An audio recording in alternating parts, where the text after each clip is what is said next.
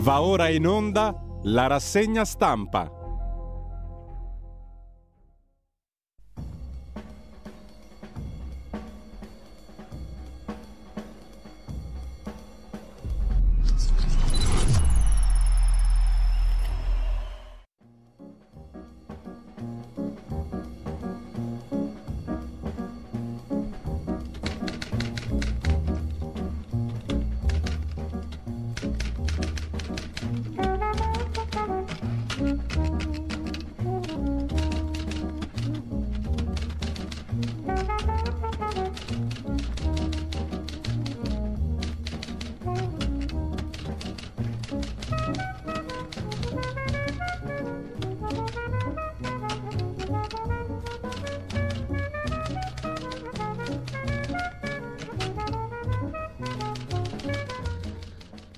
Cordiale buongiorno tutte le ascoltatrici e a tutti gli ascoltatori da Giulio Cainarca. Bentrovati all'appuntamento con la rassegna stampa. È giovedì 27 aprile, sono le 7.33. Grazie e buongiorno anche a Federico Borsari di là del non vetro in regia e subito vi ricordo il sito radiolibertà.net, quello già lo conoscete, così come la pagina Facebook di Radio Libertà per vedere Cosa va in onda oggi? In primo piano sull'agenzia ANSA la bandiera europea. L'Unione Europea riforma il patto di stabilità. Poi ne parleremo dopo le 9.30 con Antonio Maria Rinaldi, eurodeputato leghista che a questi temi si dedica da sempre anche come economista. Berlino ritiene troppo morbida la riforma del patto di stabilità. Vedremo diversi articoli.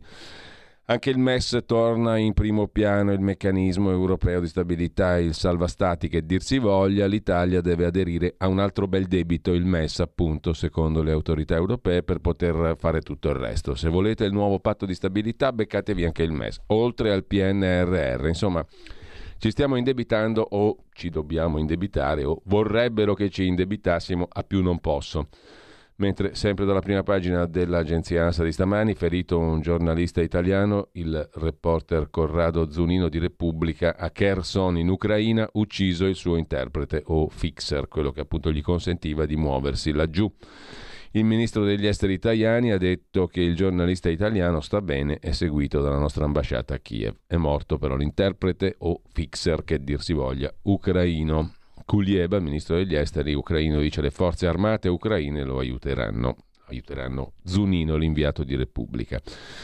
Sull'Ucraina, Kiev ha cercato di uccidere Putin con un drone, è stata raccontata questa storia, telefonata fra Zelensky e Xi Jinping, una lunga, significativa telefonata fra il presidente cinese e quello ucraino. Il presidente turco invece cancella Erdogan gli impegni elettorali dopo un malore mentre continuano gli arresti in vista, come avviene in tutte le democrazie, delle elezioni. Per Giorgia Meloni il futuro dell'Ucraina è nell'Unione Europea e Zelensky ha ringraziato l'Italia alla conferenza bilaterale sulla ricostruzione in Ucraina già fatta in Italia ieri. Il governo pensi al lavoro e non solo al primo maggio, Così i sindacati alla presentazione del concerto del primo maggio. Berlusconi è in ripresa ottimale e convincente. Il nuovo bollettino medico, il quadro clinico è stabile. Joe Biden dagli Stati Uniti fa sapere che se Pyongyang, Corea del Nord, sferrasse un attacco sarebbe la sua fine. Washington e Seoul, la Corea del Sud, hanno concordato di rafforzare lo scudo nucleare americano. Nel frattempo il giudice per le indagini preliminari, il GIP, dispone la custodia cautelare in carcere per Seung, il 35enne accusato a Pisa dell'omicidio della psichiatra Barbara Capovani. I carabinieri di Torino hanno preso la banda dei sudamericani delle monetine, gettando monetine distraevano anziani soprattutto e donne nei parcheggi di supermercati e cimiteri avevano fatto colpi per 400.000 euro. Episodio di razzismo sul treno Como-Milano, video virale. Vedremo un paio di articoli interessanti su questa questione. Su TikTok sono state raggiunte eh, i 17 milioni di visualizzazioni di questo episodio di razzismo sul treno Como-Milano. Tre ragazze italiane prendono in giro un'anziana cinese. Bersagliate sui social, si sono scusate, era solo un gioco. Sbarcati 40.000 migranti nel 2023, il ministro Piantedosi vede le regioni, tanto l'Olanda vieta il rinvio dei richiedenti asilo in Italia. E infine, accettate di essere più poveri, la Bank of England. Shock, scrive l'ANSA in prima pagina. Il capo economista della Banca Centrale Inglese ha detto che gli inglesi devono imparare a rinunciare alle richieste di adeguamenti salariali. Questa è buona, i britannici devono accettare di essere più poveri e rinunciare alle richieste di un aumento dei salari, degli stipendi a fronte del caro vita, ha detto il capo economista della Banca d'Inghilterra, Hugh Pill, scatenando forti polemiche. Nonostante sia una figura indipendente, le sue parole hanno irritato sia il governo conservatore, Tory, che da tempo sembra non gradire le interferenze della banca centrale um, inglese, in questo caso su temi politici o su dossier come il dopo Brexit, sia i giornali e le opposizioni di centrosinistra per l'impostazione apparentemente iperliberista. Il governatore, anzi il capo economista della Banca d'Inghilterra, Peel, all'interno di un podcast realizzato dall'americana Columbia Law School, ha affermato che è naturale per i lavoratori cercare di ottenere salari più alti o per un ristorante aumentare i prezzi alla fine di coprire i costi energetici, ma tutto questo alla fine peggiora le cose generando una spirale inflazionistica. Il capo economista della Banca Centrale Inglese ha puntato il dito contro lo scaricabarile ha detto che si sta verificando fra imprese e lavoratori e ha invitato di fatto ad abbandonare le richieste portate avanti dai sindacati nelle vertenze salariali in corso nel Regno Unito. A proposito di Europa e di altri paesi europei, Brigitte Bardot attacca Macron un essere malefico. Su Twitter il regolamento di conti. L'iconica attrice, scrive l'agenzia Agi, deplora l'inazione, la vigliaccheria, il disprezzo dei francesi. Da Brigitte Bardot un duro j'accuse, ovviamente, al presidente Emmanuel Macron con una lunga lettera pubblicata su Twitter nella quale l'attrice definisce il presidente francese un essere malefico. Il quotidiano Le Point ha riferito di un attacco social dell'attrice, animalista, in quello che appare come un regolamento di conti con il ministro, con il presidente della, della Repubblica francese, in uno scritto di due pagine Brigitte Bardot deplora l'inazione, la vigliaccheria e il disprezzo dei francesi da parte di Macron. L'arrabbiatura dell'88enne Brigitte Bardot. Le sto urlando contro perché sono arrabbiata, scrive Bardot. Tornando al suo incontro all'Eliseo con Macron nel 2018, Bardot spiega che cinque anni dopo la sgrido. Sono arrabbiata per la sua inerzia, la sua codardia, il disprezzo per i francesi e chi glielo restituisce. Ha ragione. Infine un colpo quando attacca il presidente francese per fare della Francia un bidone della spazzatura che ti serve da trono e provi un piacere sadico nel far soffrire il tuo popolo, ma anche i più umili, i più vulnerabili, i più sottomessi, cioè gli animali. Brigitte Bardot, Bardot scusate, deplora poi la tolleranza di Macron nei confronti dei cacciatori il suo patto con i cacciatori la mette in una posizione sospetta nei confronti dell'Unione Europea che incolpa tutte le prerogative che concede loro e lo accusa poi di creare un nuovo mercato col Giappone inviando mille cavalli all'anno in aereo e vivi in condizioni atroci per farne sushi, un proficuo sacrilegio, una macelleria abominevole e disgustosa. E poi fa menzione del fatto che la Francia è il principale fornitore di bestiame vivo dell'Algeria, le cui condizioni di trasporto e macellazione sono atroci, scrive Brigitte Bardot. Oltre al presidente ha attaccato anche il ministro dell'agricoltura. A proposito di Francia, la Francia blinda di nuovo il confine, a Ventimiglia sale la tensione, centinaia di migranti in strada, un viaggio alla frontiera, la Francia ha schierato altri 150 agenti, scrive per esempio Repubblica da Ventimiglia, compare e scompare da otto anni, dicono. Della frontiera i Liguri di Ventimiglia. Non ci fossero di mezzo tante vite, per prime quelle dei 45-50 mila migranti che ogni anno, secondo le stime al ribasso della prefettura, provano a oltrepassare appunto la frontiera Beh, questa storia avrebbe quasi del letterario se non ci fossero di mezzo appunto 50.000 migranti all'anno. Anche per questo la nuova stretta annunciata ieri dalla premier francese Elisabeth Borne davanti all'Assemblea nazionale L'aumento dei gendarmi di confine per contenere la pressione migratoria sul confine italiano di Ventimiglia e 150 poliziotti in più alle dogane già dalla prossima settimana Anche per questo da queste parti si commenta con timore e con rassegnazione. Una decisione che può creare soltanto nuovi guai. Con l'estate in arrivo sarà inevitabile un peggioramento ulteriore delle condizioni di migranti e città di Ventimiglia. È un'idea condivisa tra le realtà solidali impegnate sul territorio. Anche, la, Fra- anche scusa, la stampa si occupa della stessa questione, in pagina di cronaca oggi, la stretta della Francia sui migranti altri 150 agenti alla frontiera italiana. Pugno duro di Macron sui flussi migratori.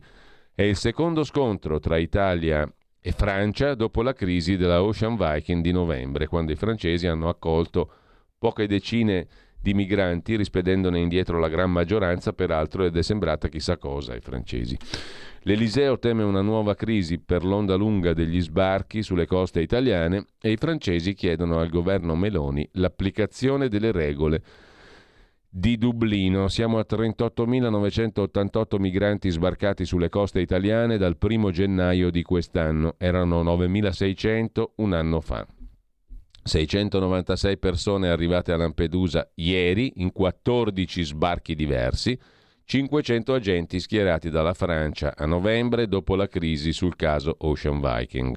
Adesso altri 150 in più. Emmanuel Macron teme l'ondata di sbarchi sulle coste italiane e blinda le frontiere a 20 miglia dalla prossima settimana. Al confine verranno dispiegati 150 agenti in più tra poliziotti e gendarmi del Dipartimento Alpi Marittime per fronteggiare la pressione migratoria proveniente dall'Italia, ha annunciato la premier francese Borna durante la presentazione dell'agenda di governo per i prossimi 100 giorni. Lasciamo la Francia e andiamo in Turchia con asianews.it. A tre settimane dalle elezioni la Turchia arresta 126 attivisti curdi. In primo piano dunque eh, l'azione del presidente turco Erdogan che ha fatto arrestare 126 attivisti e giornalisti curdi a tre settimane dalle prossime elezioni presidenziali, affermando di aver condotto operazioni ovviamente antiterrorismo in 21 province della Turchia. Sulla questione invece della guerra russo-ucraina, vi segnalo da subito un articolo di primo piano sulla nuova bussola quotidiana a firma di Gianandrea Gaiani, direttore di analisi difesa.it, come i russi stanno logorando gli ucraini. I russi avanzano in Donbass dopo dieci mesi di feroci combattimenti, la battaglia di Bakhmut, gli ucraini sono alle strette. Gli americani iniziano a prendere le distanze dalla scelta di Zelensky di difendere Bakhmut ad oltranza, proseguono le battaglie di attrito sul fronte orientale. Chi si logorerà per primo? Mentre Matteo Salvini ha parlato di ricostruzione in Ucraina, ne fa una clip l'agenzia AGI. Ringrazio ovviamente primariamente i tantissimi imprenditori italiani, i rappresentanti degli enti e delle istituzioni che vedo in sala che dimostrano che stiamo tutti lavorando insieme nella direzione giusta. Eh, grazie anche all'input eh, di Giorgia Meloni, la conferenza penso che abbia già raggiunto due obiettivi fondamentali. In primo luogo ribadire la vicinanza di tutta l'Italia, del governo e dei principali settori produttivi al governo e al popolo ucraino. Soprattutto però la conferenza ci obbliga a puntare lo sguardo verso il futuro, perché lavorare alla ricostruzione significa fare progetti, immaginare una nuova Ucraina, che sia terra di lavoro, di innovazione tecnologica, di crescita economica, in una parola terra di pace. E la pace col lavoro devono assolutamente andare d'accordo. Un futuro che l'Italia è pronta a costruire insieme. Siamo consapevoli che la sfida è complessa perché i danni prodotti dall'aggressione russa sono pesantissimi e la ricostruzione richiede e richiederà uno sforzo corale da parte di tutta la comunità internazionale. Siamo altrettanto consapevoli che l'Italia può e deve rappresentare un valore aggiunto per la ricostruzione dell'Ucraina. Per il mio settore, dicevo, quello appunto delle infrastrutture, dei trasporti e dei lavori pubblici, ritengo che il valore aggiunto dell'Italia sia riconducibile ad almeno tre tipi di fattori. Il primo è rappresentato dalla straordinaria capacità di fare delle nostre imprese nell'ambito delle costruzioni, che poggia su secoli di grande architettura combinata a moderne tecnologie ed intelligenze gestionali. Fra le tante aziende operative. So che oggi, ad esempio, una di queste aziende ha firmato accordi con le società ferroviarie ucraine sui servizi di tecnologia diagnostica e sui sistemi di segnalamento, e penso a Mermec, mentre un'altra grande azienda che è WeBuild ha firmato un accordo con un'altra società ucraina per la costruzione di un impianto di energia idrica. Vedo poi fra gli ospiti l'amministratore delegato di Ferrovie dello Stato, Luigi Ferraris, che so che guiderà assolutamente una macchina di assoluta eccellenza in Italia e in Ucraina. Quindi da questo punto di vista sono assolutamente sereno e soddisfatto. Così Matteo Salvini sulla ricostruzione in Ucraina. A proposito di Lega vi segnalo subito l'intervista di Daniele Capezzone a Roberto Calderoli, ministro per gli affari eh, regionali e le autonomie. Grazie alla riforma dell'autonomia, dice Calderoli sulla verità di stamani, a pagina 11, le regioni taglieranno le tasse. Gli enti locali gestiscono la spesa meglio dello Stato. Se ti do 100 e svolgi quelle funzioni usando 80 con il restante 20 riduci le imposte. Siamo attratti dalle caratteristiche del modello federale. Spagnolo, dice Calderoli nella conversazione con Daniele Capezzone. Per quanto riguarda invece la questione PNRR, ha parlato, come sapete, in Parlamento ieri Fitto, anche qui una clip dell'agenzia AGI. Mi riferisco in modo particolare al piano per gli asili nido e le scuole dell'infanzia, servizi di educazione per la prima infanzia per i quali eh, ci sono innanzitutto due differenze che ci accompagneranno anche nei prossimi mesi per eh, avere un quadro chiaro tra i cosiddetti progetti in essere, cioè progetti esistenti prima dell'approvazione del Piano nazionale di ripresa e resilienza, che sono stati inseriti all'interno del piano, e i nuovi progetti. È una differenza non di poco conto che vorrei sottolineare perché rappresenta e rappresenterà anche dal punto di vista dell'attuazione un elemento di riflessione molto importante, al quale aggiungo un altro aspetto importante che è una sorta di ricostruzione su questo aspetto che serve a capire anche le criticità e anche il senso delle soluzioni che noi vogliamo immaginare nel confronto con la Commissione europea. Perché il 22 marzo del 2021 e il 2 dicembre del 2021 sono stati individuati attraverso delle procedure di evidenza pubblica questi interventi dei quali noi ci occupiamo ed è evidente che il valore complessivo di 4,6 miliardi di euro ha portato in questi tempi che ho individuato ad accumulare un ritardo complessivo che rischia di mettere in discussione la possibilità per tutti gli interventi di poter, essere, eh, di poter avere affidati i lavori al giugno del 2023. Cosa fa il governo su questo? Discute, si confronta con la Commissione europea verso l'alto e fa analoga questione con l'ANCI verso il basso, perché è evidente che non tutti gli interventi sono nella stessa situazione, perché ci sono dei comuni che hanno la capacità di poter realizzare gli interventi nei tempi adeguati e quindi sono dentro questi obiettivi e quindi questa scadenza e chi invece non lo è. Il tentativo del governo, anzi la proposta del governo, non il tentativo, è quello di confrontarsi con la Commissione europea con l'obiettivo non come drammaticamente certe volte si legge perdere gli interventi, no, come poter capire quanti interventi e quindi il confronto con l'ANCI di questi non riescono a rispettare il target del 30 giugno per delle ragioni oggettive alle quali ho fatto riferimento e quali di questi interventi non rispettando quel target, possono essere oggetto di un confronto con la Commissione europea non per far saltare l'intervento, ma per modificare l'obiettivo al 30 di giugno che consente con questa modifica intermedia di garantire la realizzazione dell'intervento alla fine del programma. Questo è l'obiettivo che il governo si propone. Diciamo che in tema di PNRR, eh, compresi gli asili e le scuole dell'infanzia, eh, tutto sommato è come se fosse Antani. Esatto? Esatto. E andiamo avanti con la nostra rassegna stampa. La storia dell'episodio di razzismo in treno contro la signora cinese è diventata virale su TikTok, come abbiamo visto anche dalla prima pagina dell'agenzia ANSA. Se ne occupa Wired.it, se ne occupano tutti, 17 milioni di visualizzazioni. Una turista che si trovava sul treno per Milano, che non è una turista qualunque, tra l'altro ha ripreso tre studentesse mentre deridevano il fidanzato e la madre di origini cinesi. L'Università Cattolica, alla quale appartengono le tre studentesse infami, le tre franti, si dissocia con un post su Instagram. Risate di scherno, sguardi ammiccanti e urla. Nei giorni scorsi è diventato virale su TikTok milioni e milioni di visualizzazioni un video in cui una turista statunitense di origine pakistana che fa la regista, si chiama Manur Youchef, documenta un episodio razzista ai danni del suo fidanzato di origini cinesi e della madre del ragazzo. Mi trovavo sul treno dal lago di Como a Milano il 16 aprile col mio fidanzato di origini cinesi, sua mamma cinese, suo padre un uomo bianco, io sono pakistana e siamo tutti statunitensi. Nel video si vedono tre ragazze che ridacchiano dicendo Ni hao ciao in lingua cinese, storpiando volutamente la pronuncia della parola e scoppiando a ridere. Dopo aver chiesto se ci fossero problemi, la ragazza ha ricevuto come risposta un maggior accanimento nei confronti della sua famiglia.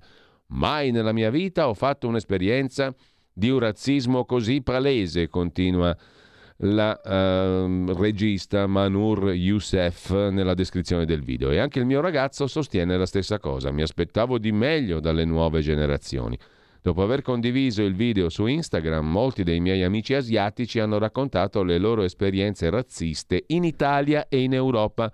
L'America potrà avere i suoi problemi col razzismo, ma l'Europa è indietro di vent'anni. Spero che voi italiani riusciate a trovare queste ragazze e a farle vergognare. È stato un comportamento disgustoso e spero che imparino la lezione. È così deumanizzante sperimentare tutto questo, scrive la regista statunitense e pakistana. Il video riaccende i riflettori, scrive Wired, sull'ennesimo episodio di razzismo in Italia. È diventato virale, 17 milioni di visualizzazioni in meno di 48 ore. Nel giro di poco tempo migliaia di commenti di utenti italiani che si dissociano dal comportamento del gruppo. Non solo, gli utenti che hanno riconosciuto le ragazze hanno postato nei commenti il nome dei loro account Instagram, delle loro università, tre università milanesi, Bicocca, Yulm e Cattolica, e i luoghi di lavoro.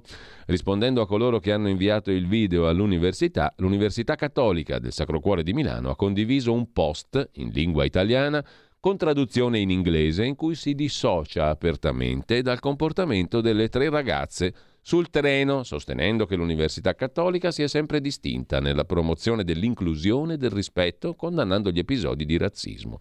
L'università prenderà i provvedimenti necessari contro l'iscritta. Le altre due università per il momento non puniranno le razziste italiane, le razzistelle. Per fortuna che c'è Guia Soncini sull'inchiesta che mette un pochino a posto le cose. Una stronzetta americana, cioè la regista di cui sopra, dà di razziste a tre ventenni per prendere like e naturalmente scatta la gara a distruggere la reputazione di queste tre ragazze italiane. Oggi è il ventottesimo compleanno di questa stronzetta americana, come la chiama Guia Soncini che ha fatto il filmato, Manur Youssef, quella che ha filmato le tre italiane. E poiché una ragazza deve pur darsi dei traguardi, le piacerebbe che questo ventottesimo compleanno fosse l'ultimo in cui ne ignorate l'esistenza di questa stronzetta americana.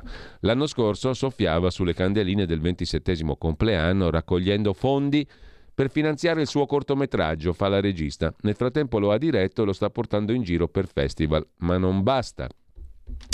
Lo dice Chris Rock in Selective Outrage.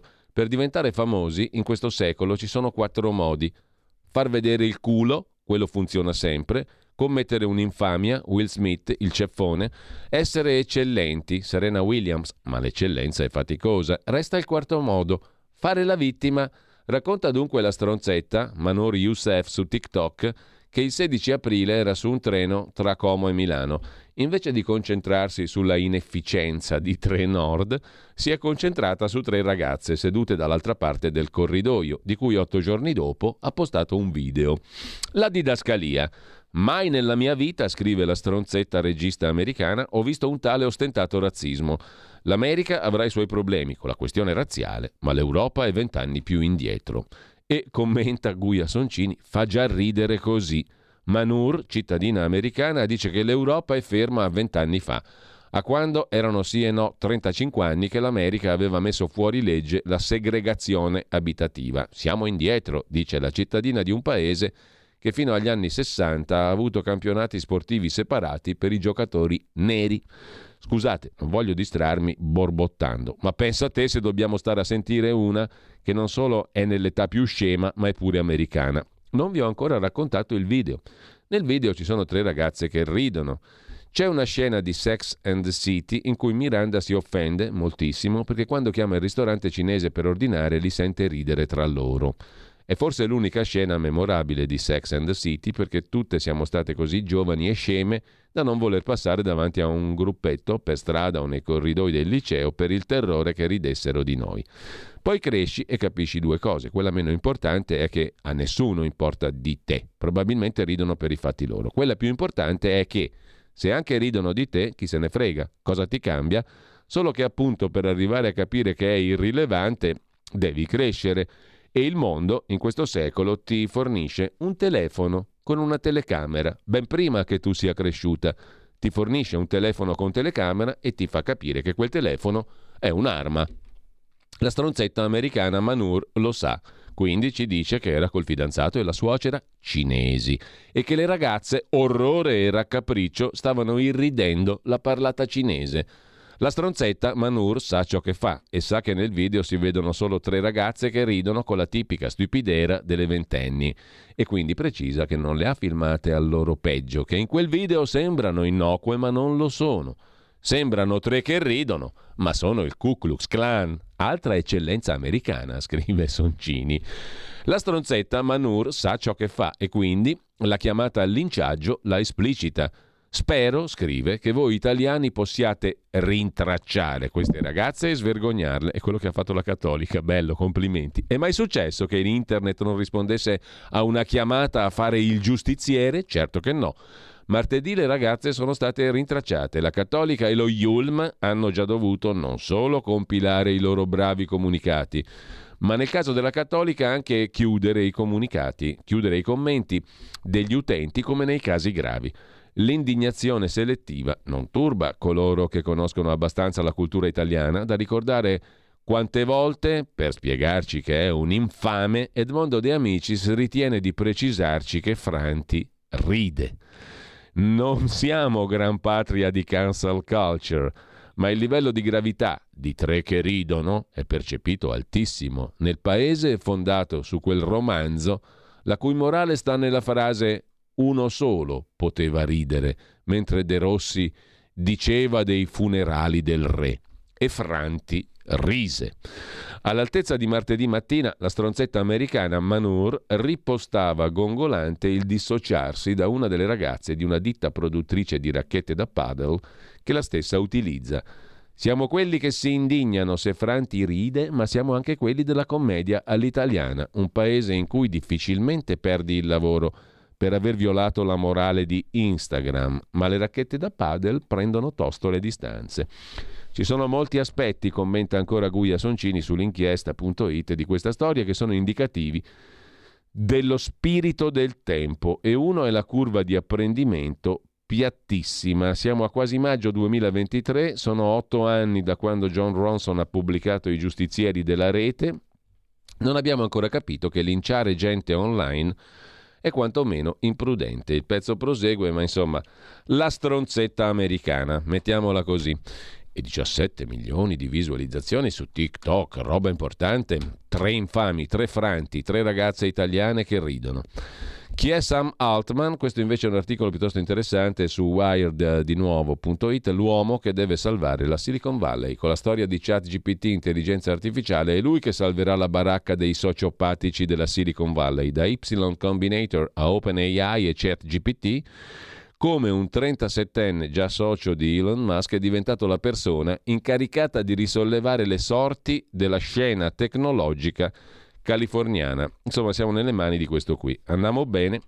Lasciamo uh, le anticipazioni, andiamo a vedere qualche prima pagina. Tra le memorabili di oggi, Il riformista di Piero Sansonetti, i giri di valzer dell'avvocato Giuseppe Conte, adesso gli piace la Meloni, perché Giuseppe Conte in un'intervista alla stampa ha osato dichiarare di avere apprezzato la lettera di Giorgia Meloni al Corriere della Sera sul fascismo e sul 25 aprile. Che scandalo si scandalizza appunto Piero Sansonetti. Sul Sole 24 Ore, quotidiano di Confindustria, invece il nuovo patto di stabilità, le nuove regole europee. La Commissione europea ha presentato la proposta del nuovo patto di stabilità. Cos'è? È ciò che regola la finanza pubblica dei Paesi membri dell'Unione europea, cioè anche la nostra finanza pubblica, le nostre tasche, il nostro quattrino. La proposta di nuovo patto di stabilità dovrà essere approvata da Consiglio e Parlamento europeo. Restano i paletti, deficit e debito, ma l'Europa propone che ogni paese raggiunga un piano di rientro dei conti pubblici, lo negozi. In base alle simulazioni europee all'Italia sarebbe richiesta una correzione fino a 15 miliardi all'anno su 4 anni. 15 per 4 quanto fa? 60 miliardi che dobbiamo rimetterci. Chi? Noi, contribuenti e contribuentesse, che diventano 7-8 su 7 anni. Il ministro Giorgetti ha chiesto di escludere la spesa per investimenti. Insoddisfatta la Germania. Chiusa l'avvertenza Whirlpool, salvi 312 posti di lavoro a Napoli, mentre Stellantis Fiat taglia 3.500 posti negli Stati Uniti uscite anche in Italia, mentre vediamo anche la prima pagina del quotidiano degli avvocati italiani. Il dubbio, guerra fredda al Consiglio Superiore della Magistratura, i consiglieri avvisano il vicepresidente, l'avvocato leghista, tra virgolette, Pinelli. Il plenum del Consiglio Superiore della Magistratura, peraltramente presieduto da Sergio Mattarella, rischia di saltare dopo il no dei laici sui lavori a tappe forzate. Insomma, contrapposizione tra l'avvocato Pinelli, vicepresidente del CSM, e gli altri che difendono i magistrati. Lasciamo il dubbio, andiamo al fatto quotidiano perché c'è una simpatica frase sopra la testata di oggi che ci ricorda che Angelino Alfano non solo è vivo mm, ma, ed esiste, ma resiste, straesiste e ha tante poltrone sulle quali poggiare le terga. Ex vice Berlusconi, Angelino Alfano è entrato anche nel consiglio di amministrazione delle autostrade di Gavio, dopo la presidenza del gruppo della sanità San Donato. Forse, come diceva Berlusconi, gli mancava il quid, ma non il senso della poltrona, commenta il fatto quotidiano.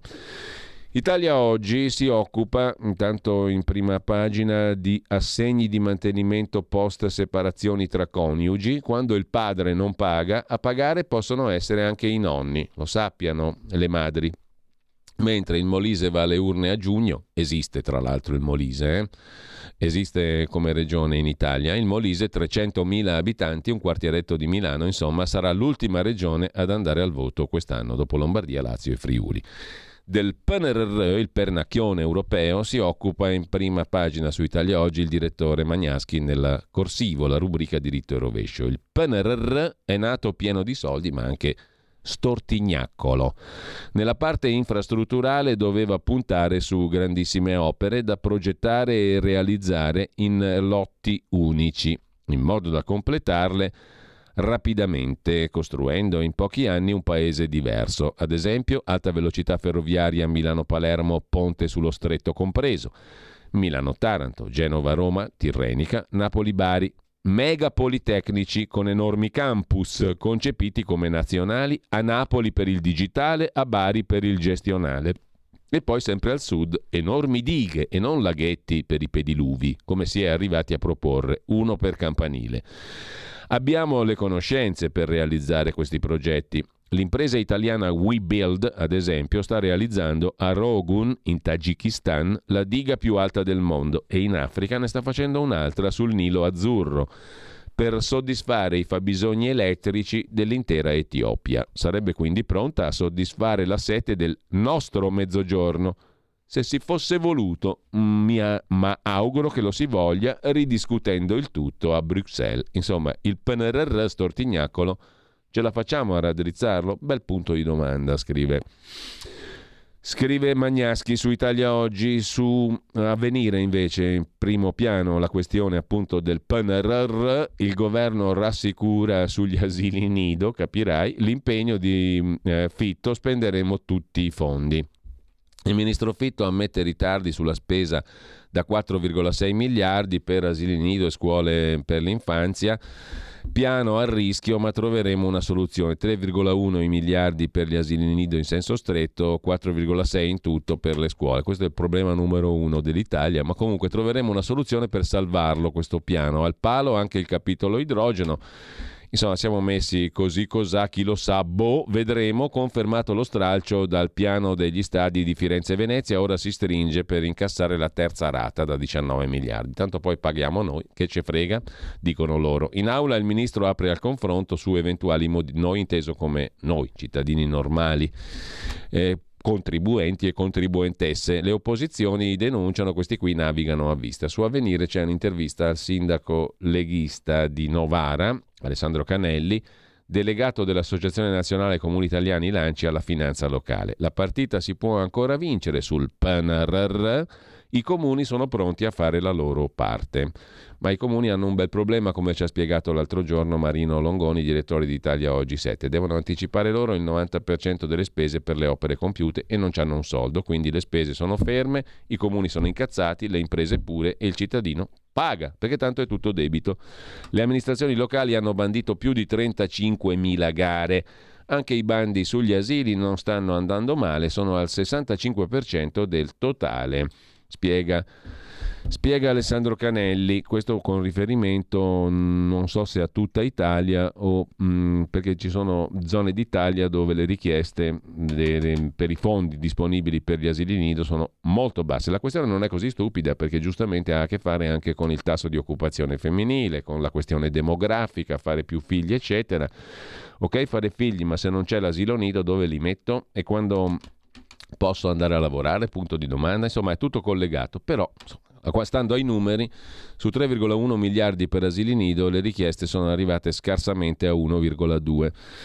Intanto vedremo, perché è tutto un vedremo, qua aggiusteremo, faremo, promettiamo, auspichiamo, eccetera. Ritardi del PNRR al centro della conversazione del sussidiario.net con il professor Gustavo Piga, economista dell'Università Tor Vergata di Roma lo realizzeremo al 75%, ma in più anni, è l'opinione di Piga. C'è chi stima un PNRR realizzato solo al 30%, il governo non ci sta.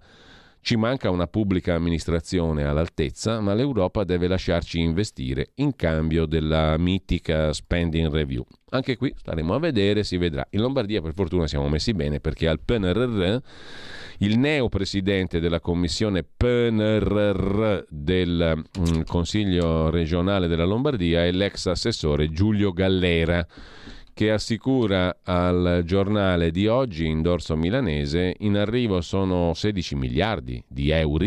La regione aiuterà i comuni, dice Gallera, che promette opere pubbliche realizzate in tempi rapidi. Resto in Forza Italia, Berlusconi ci vuole leali, bla bla bla. Nuove regole europee anche su debito e deficit. Nell'altro capitolo di giornata la Commissione europea ha scontentato un po' tutti con la proposta avanzata ieri, scrive Avvenire, per la riforma del patto di stabilità. Nuove regole europee su debito e deficit, cioè i famosi parametri del 60% debito PIL, 3% deficit PIL, i, fa- i parametri di Maastricht, le regole sulla finanza pubblica. La prima proposta lascia tutti scontenti.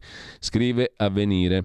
Il testo preparato da Bruxelles prevede strategie di aggiustamento dei conti pubblici su 4 o su 6 sette anni, mettendo al centro il parametro della spesa. Per l'Italia significa correggere i conti pubblici tra i 9,5 e i 16 miliardi all'anno, con il che tutte le promesse di tagliare le tasse, fare l'autonomia delle regioni, come ottimamente Calderoli spiega oggi a Capezzone, possono andare a farsi fottere, diciamo così, in maniera elegante, perché se tu devi cacciare tra i 9 e i 16 miliardi all'anno per rispettare le nuove regole di finanza pubblica, Dov'è che vai a fare le riforme? Sul libro dei sogni, per essere eleganti. Il conto è da 60 miliardi, scrive Marco Zatterin sulla stampa, stamani a pagina 3 sulla questione della riforma delle regole di finanza pubblica o patto di stabilità. Regole più flessibili, ma finisce l'era della spesa senza limiti. Uh, capirai che Eldorado che abbiamo vissuto è inaugurata col Covid. Vi siete accorti in questi anni di spesa senza limiti come siamo vissuti bene? Siamo vissuti per due anni nell'Eldorado. Questo Eldorado, questa meraviglia, adesso finisce. La spesa senza limiti inaugurata col Covid, basta, finisce. L'Italia torna ad essere l'osservata speciale, sarà chiamata risparmi significativi. Vale a dire quanto? Quanto dobbiamo cacciare a loro signori? Quasi 9 miliardi all'anno per 7 anni. 7 per 9 quanto fa? 63? Sì, più o meno, dovrebbe essere. Esatto? Esatto, forse sì. No, non lo so se è esatto. Comunque, ad ogni modo, 9 miliardi all'anno per 7 anni, 7 per 9, 63, se tutto va bene. Oppure 16 miliardi all'anno per 4 anni. 16 per 4 quanto fa? 64. No, quant'è che fa? 60, sì, 64. 16 per 4 fa 64. Allora, se tu paghi eh, 9 miliardi all'anno per 7 anni, paghi 63. Se invece, per 7 anni, se invece paghi in 4 anni, paghi 64. Bah, forse conviene 63, tanto un miliardo in più, un miliardo in meno, chi è che ce lo mette? Noi, ergo. Eh, oppure 16 miliardi all'anno per 4 anni nella peggiore delle ipotesi, quale? Quella in cui l'Italia non riesca a mettere le briglie al suo fantastico debito.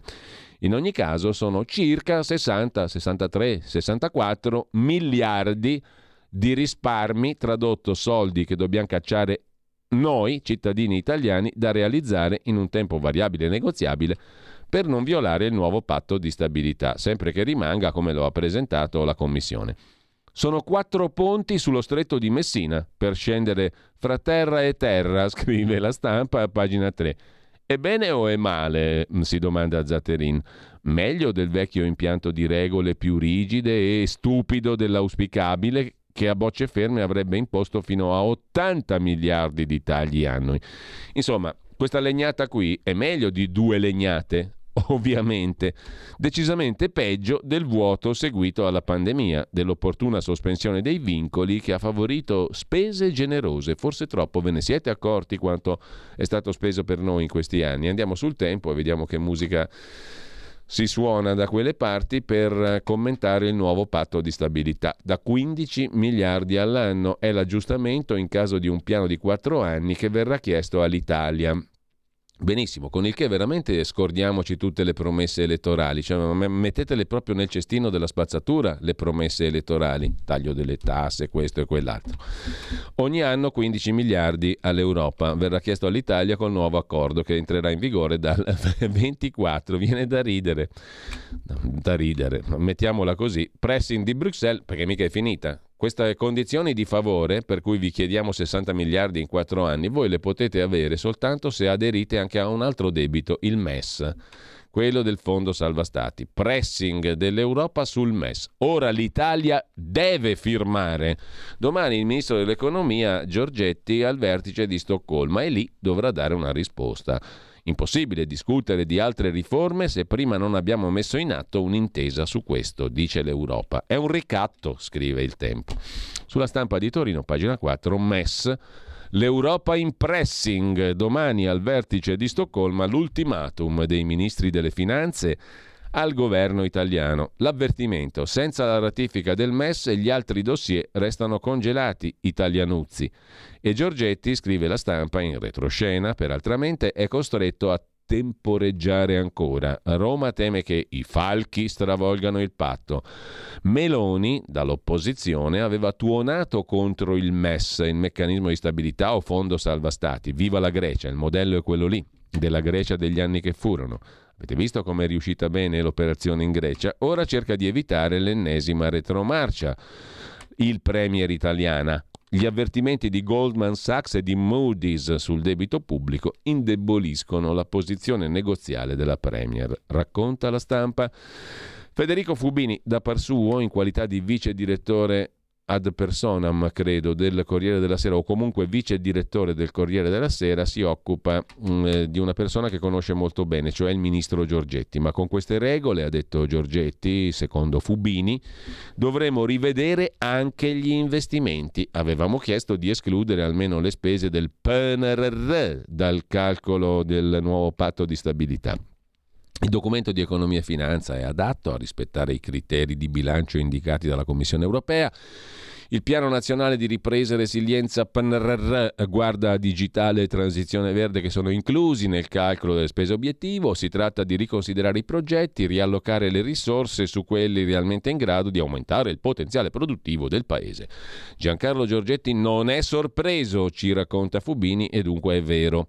Sapeva, da quando ha accettato l'incarico, che come ministro dell'economia avrebbe segnato un cambio di stagione. Finiti gli anni della deflazione, della pandemia, che avevano portato la Banca Centrale Europea a sostenere il debito dell'Italia. Si spera siano passati anche gli shock Covid, crisi energetica che avevano indotto a sospendere le regole di bilancio europee. Era stata una fase dura, ma ora Giorgetti dovrà navigare in tempi normali con un'economia e un debito pubblico che normali non sono. Il sistema Italia era fragile, lo resta, eccetera, eccetera. Con queste regole dovremmo rivedere gli investimenti, cioè soldi, minga se dobbiamo darli all'Europa. Patto di stabilità, anche mm, sul sussidiario.net c'è un approfondimento con Mario Baldassarri, ex vice ministro dell'economia per Alleanza Nazionale nei tempi che furono e presidente del Centro Studi Economia Reale di Roma. Riforma ipocrita, dice Baldassarri, serve un bilancio federale europeo, cioè un bilancio comune di tutto il maxi mostro europeo. Bruxelles ha presentato una nuova proposta di riforma del patto di stabilità, non risolve il problema europeo. Anche su scenarieconomici.it il pezzo di Guido Dalandriano, arrivata la proposta della Commissione per le politiche di bilancio, cioè il nuovo patto di stabilità, è peggio di prima. Mentre una cosa interessante è commentata da Paolo Annoni sul sussidiario.net la frase tutti più poveri della Banca d'Inghilterra che alza il velo sull'inflazione e la transizione green.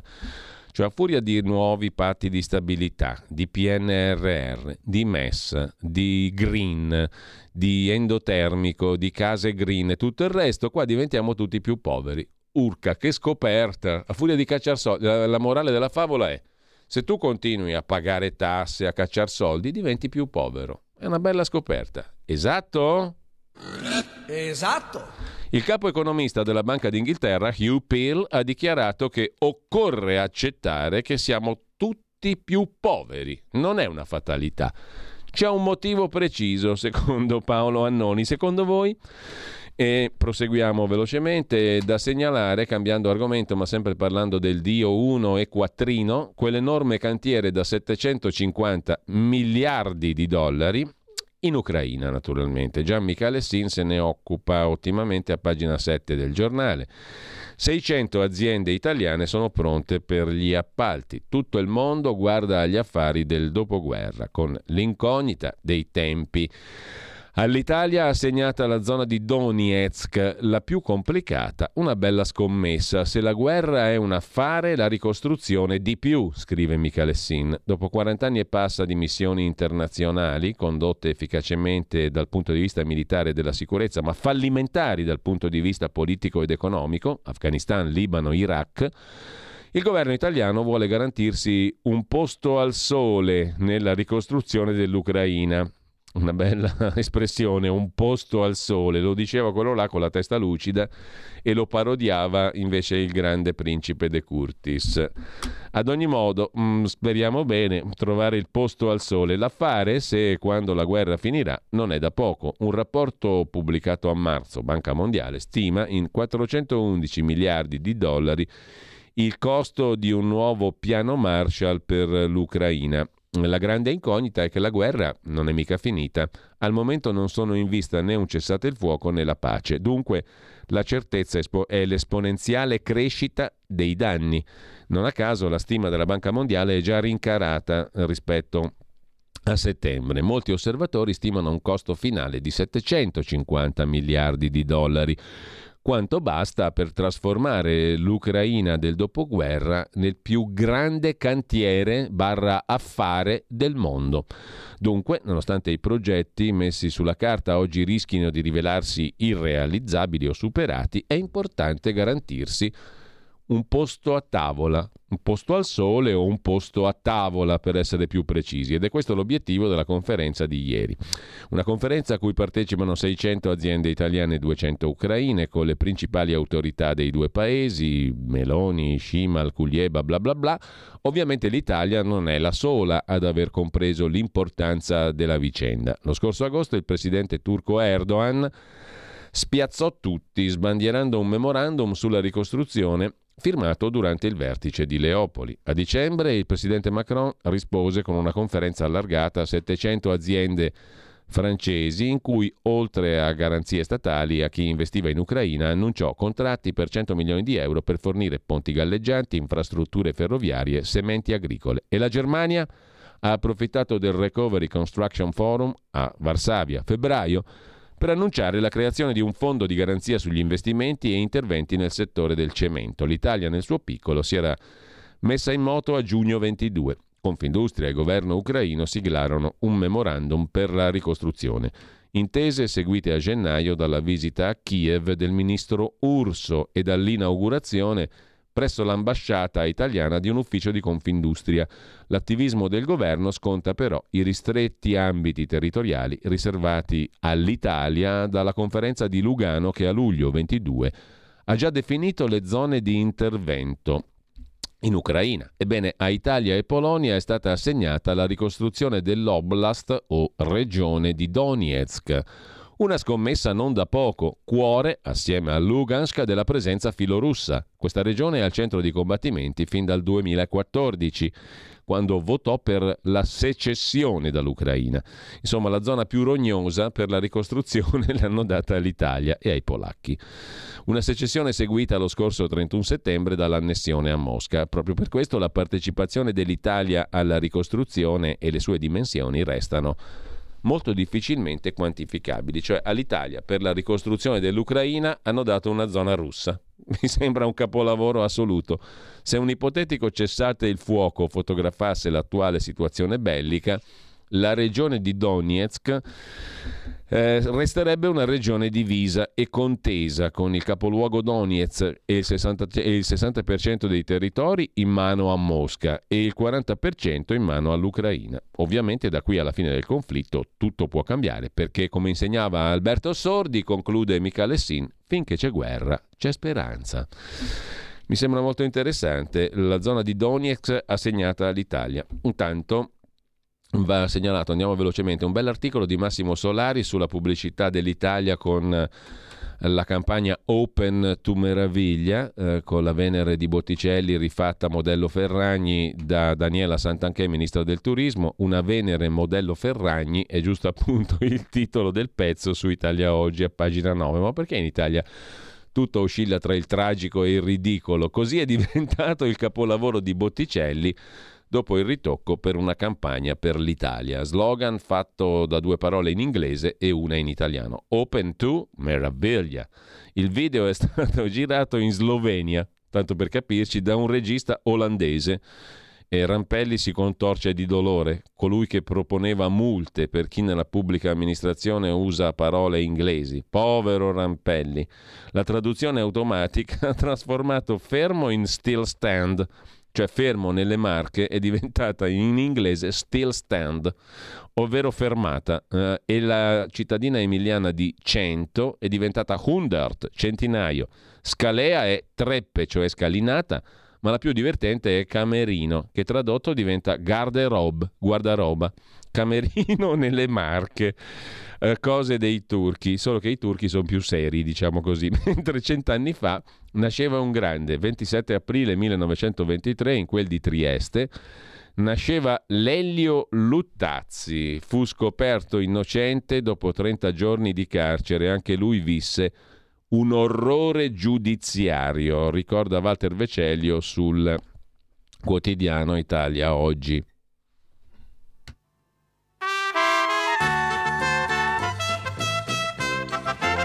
De tanti anni ormai che son lontan de ti, vece a Trieste mia, son resta solo e avevo voglia de, voglia de compagnia. Allora Trevisan mega manda un bel can nato in un'osteria però quel fiol di un can, quel fiol di un can, di un can, egli era sempre triste, non mi faceva mai le feste, neanche a me che sono il suo paron. Allora comanda una cartolina, una cartolina de protesta. Allora il mulo Trevisan mega risposto e il mega spiega perché. Solo davanti a un fiasco di vino quel fiol di un can fa le feste, perché il un can de Trieste, perché il un can de Trieste, davanti a un fiasco di Era, sarà sempre un grandissimo Lelio Luttazzi, ehm, e, mh, mm, immortale, grandioso anche come musicista, veramente stratosferico. Ehm, fu un protagonista di un arresto insieme all'amico Walter Chiari con l'accusa di detenzione e spaccio di stupefacenti, tutto sulla base di un'intercettazione telefonica. Luttazzi si limita a girare a uno sconosciuto che poi si rivela essere uno spacciatore un messaggio di Walter Chiari, tipo Walter dice che. Chiari fa effettivamente uso di droga, Luttazzi neanche l'odore, però senza troppi complimenti lo arrestano ugualmente. Una trentina di giorni di carcere, un mese per prendere atto che è innocente. Un clamoroso errore giudiziario. Di vicenda analoga parleremo tra poco con Felice Manti in relazione alla questione della strage di Erba, ovviamente. Mentre Open to Grazie scrive Armando Testa comprandosi una pagina del Corriere della Sera. Armando Testa naturalmente è la omonima agenzia di pubblicità che ha lavorato per Daniela Santanchè, per Open to Meraviglia e per tutto il resto. Grazie perché quando una campagna di promozione turistica rompe il muro dell'indifferenza e riesce a dar vita a un dibattito culturale così vivace, culturale, scrive l'Armando Testa, così vivace come quello acceso in soli cinque giorni da Italia Open to Meraviglia, rappresenta sempre qualcosa di positivo. Non accadeva da anni, scrive l'agenzia pubblicitaria che ha lavorato per la Sant'Anché con i soldi nostri, che la notizia di una campagna istituzionale suscitasse un eco di tale portata. Quando poi si tratta di una campagna solo presentata ma ancora non uscita, probabilmente una portata unica. Grazie, grazie, grazie, grazie per le migliaia di visualizzazioni, commenti, meme, eccetera, eccetera, scrive Armando Testa. Venere carissima è il titolo del pezzo invece sulla stampa di Torino. Le traduzioni, appunto, fermo nelle marche diventa still stand, così si mettono tutti a ridere nel mondo, almeno facciamo simpatia, no? I finti follower, i dubbi sui 9 milioni investiti, non si fermano gli attacchi social sulla campagna di Daniela Santanché, che dal primo maggio sbarca anche a Dubai, in quel bel paesetto simpatico che sono gli Emirati Arabi. La ministra dice così fa successo questa bellissima campagna. La versione in tedesco è sbagliata. Località come Prato o Camerino sono tradotte Rasen o Garderobe. L'azienda dice non hanno fatto richiesta di revisione finale dei contenuti. Alcuni fotogrammi, parte della campagna sulle meraviglie italiane, sono stati girati in Slovenia, scaricati da una piattaforma di video stock. Il consigliere regionale toscano del PD, Melio, sostiene che i follower della pagina Instagram sono falsi, comprati con soldi pubblici per gonfiare i numeri del successo della campagna.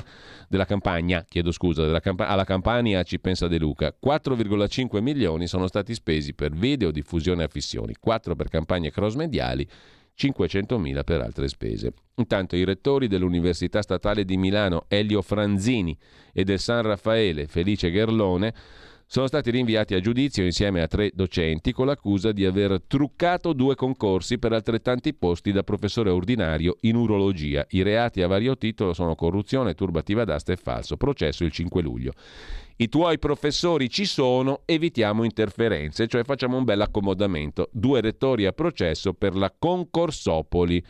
Rinviati a giudizio Gerlone, San Raffaele, Franzini statale. Si difendono. Abbiamo sempre operato per il bene delle nostre università. A proposito di Milano, sette bande di droga. Le donne gestivano le piazze di spaccio una rete smantellata grazie al pentimento di una pusher nelle fai dei gruppi di ultra del Milan e dell'Inter. Il lato oscuro di Genova lo racconta sulla stampa Nicolo Zancan, cocaina, pistola irregolare, gelosia. Cosa c'è dietro il delitto del Carmine? Per capirlo bisogna guardare nelle pieghe della Superba, la città di Genova, non il ritratto di una città da cartolina, ma un mix di fascino e di complessità. Nel frattempo, sempre al suo fianco, ci racconta Libero di chi stiamo parlando, della figlia di Angela della Morte, cioè l'onorevole Marta Fascina, da 23 giorni vive in clinica con Silvio. Marta ha scelto di trasferirsi, scrive Libero, nell'appartamento del Cavaliere per stargli vicino in ospedale. Da 23 giorni non ha mai lasciato il San Raffaele. Purtroppo è anche deputata, per cui non è mai andata alla Camera, ma questo non importa. Ieri l'ultimo bollettino, il quadro clinico è stabile, la ripresa adesso è ottimale. E questa è l'Italia. Esatto. Stai ascoltando Radio Libertà. la tua voce libera, senza filtri né censura. La tua radio.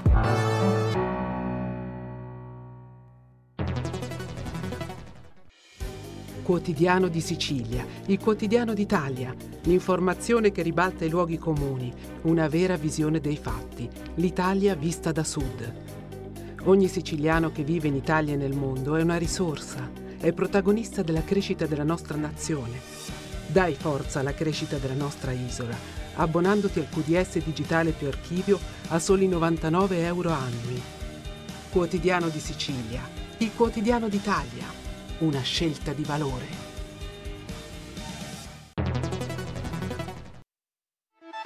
Stai ascoltando Radio Libertà, la tua voce libera, senza filtri né censure, la tua radio.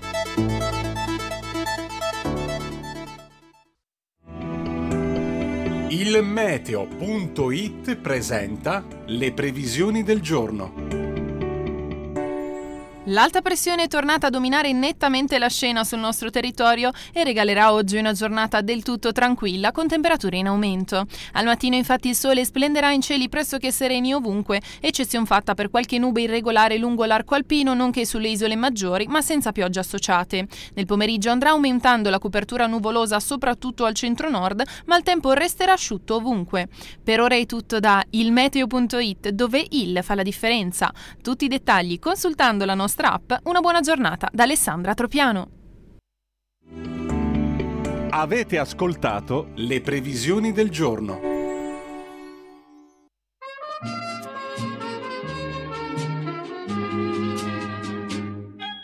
La notte come allora magica scende, la luna splende e tu sei qui.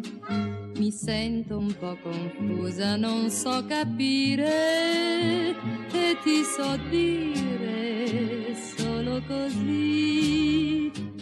Come prima, più di prima t'amerò per la vita, la mia vita ti darò.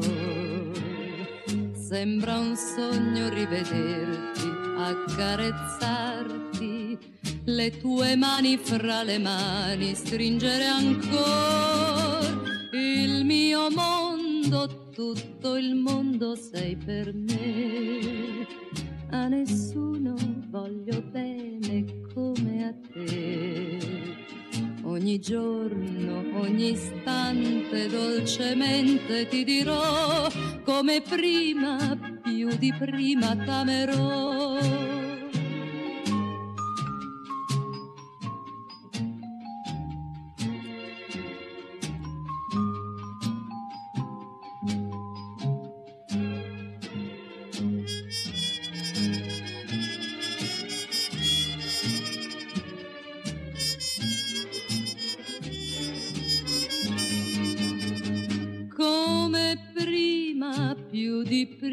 T'amerò. Per la vita, la mia vita ti darò. Ogni giorno, ogni istante dolcemente ti dirò come prima, più di prima t'amerò.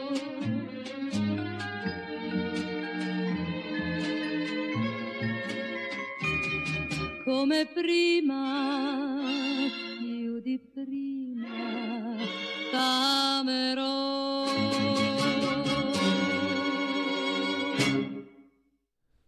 Facciamo giusto in tempo a segnalare ancora qualche articolo dalla stampa di oggi, dalle- dai giornali di oggi. Vi segnalo, come sempre, l'interessante articolo da Berlino di Roberto Giardina per Italia Oggi, siamo a pagina 10.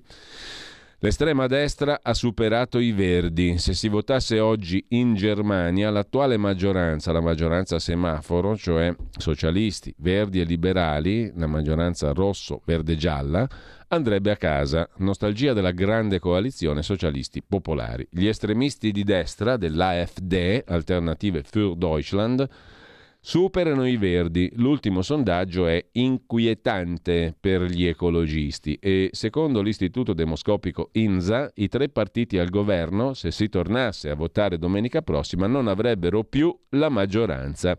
I tedeschi sembrano avere nostalgia della grosse coalizione, cristiano-socialdemocratici e cristiano-democratici insieme, per assicurare stabilità. Per la prima volta nella storia della Repubblica federale è stata formata a fatica una coalizione a tre liberali, SPD e Verdi, che non fanno che litigare, divisi su tutto, dagli aiuti all'Ucraina aggredita da Putin agli interventi contro l'inflazione oltre il 10%, mai così alta dal dopoguerra, e tutti sanno che per la Germania l'inflazione è un tabù nazionale alle misure per salvare il clima. In base ai dati pubblicati dalla popolare Bild Zeitung, i Verdi, i Grünen, scenderebbero al 14%, il livello più basso dal dicembre del 21, mentre Allianz für Deutschland AfD rimane stabile al 16%. Sulla questione degli scenari geopolitici e del grande reset promosso nel 2020 dal World Economic Forum, vi segnalo un articolo di Giorgio Audiello su avanti.it. Il grande reset, un programma di rimodellamento degli assetti politici e socio-antropologici col, sotto l'insegna della digitalizzazione, della transizione ecologica, del controllo sociale, delle tecnologie della quarta rivoluzione industriale è un progetto di portata globale, ha il suo epicentro in Occidente, ma è fortemente radicato anche in Cina, paese che non a caso è considerato un modello dal fondatore del forum di Davos e ideatore del grande reset, Klaus Schwab. Lo trovate in homepage su avanti.it. Mentre vi segnalo, giusto per chiudere, un bel ritratto, quello che Stefano Lorenzetto fa parlando con il figlio di Giovannino Guareschi, parlando con il figlio Alberto. I film di Don Camillo lo fecero incavolare, da ragazzo lo contestai e ancora me ne pento. Quando tornò a casa dai lager, Giovannino Guareschi pesava 46 kg, ma ricordo il suo sorriso, dice il figlio Alberto. Lavorava tre giorni e tre notti di fila senza scendere nello studio dell'Abaino. Calava una corda con un secchio e noi gli mettevamo dentro acqua, caffè e arance, molto gustosa come quasi sempre le chiacchierate di Stefano Lorenzetto, in questo caso con Alberto Guareschi, figlio di Giovannino. Ci fermiamo un attimo, musica e poi cambiamo argomento e torniamo su ciò di cui vi parlavo prima, ovvero sulla questione relativa alla strage di Erba in mass media, l'informazione.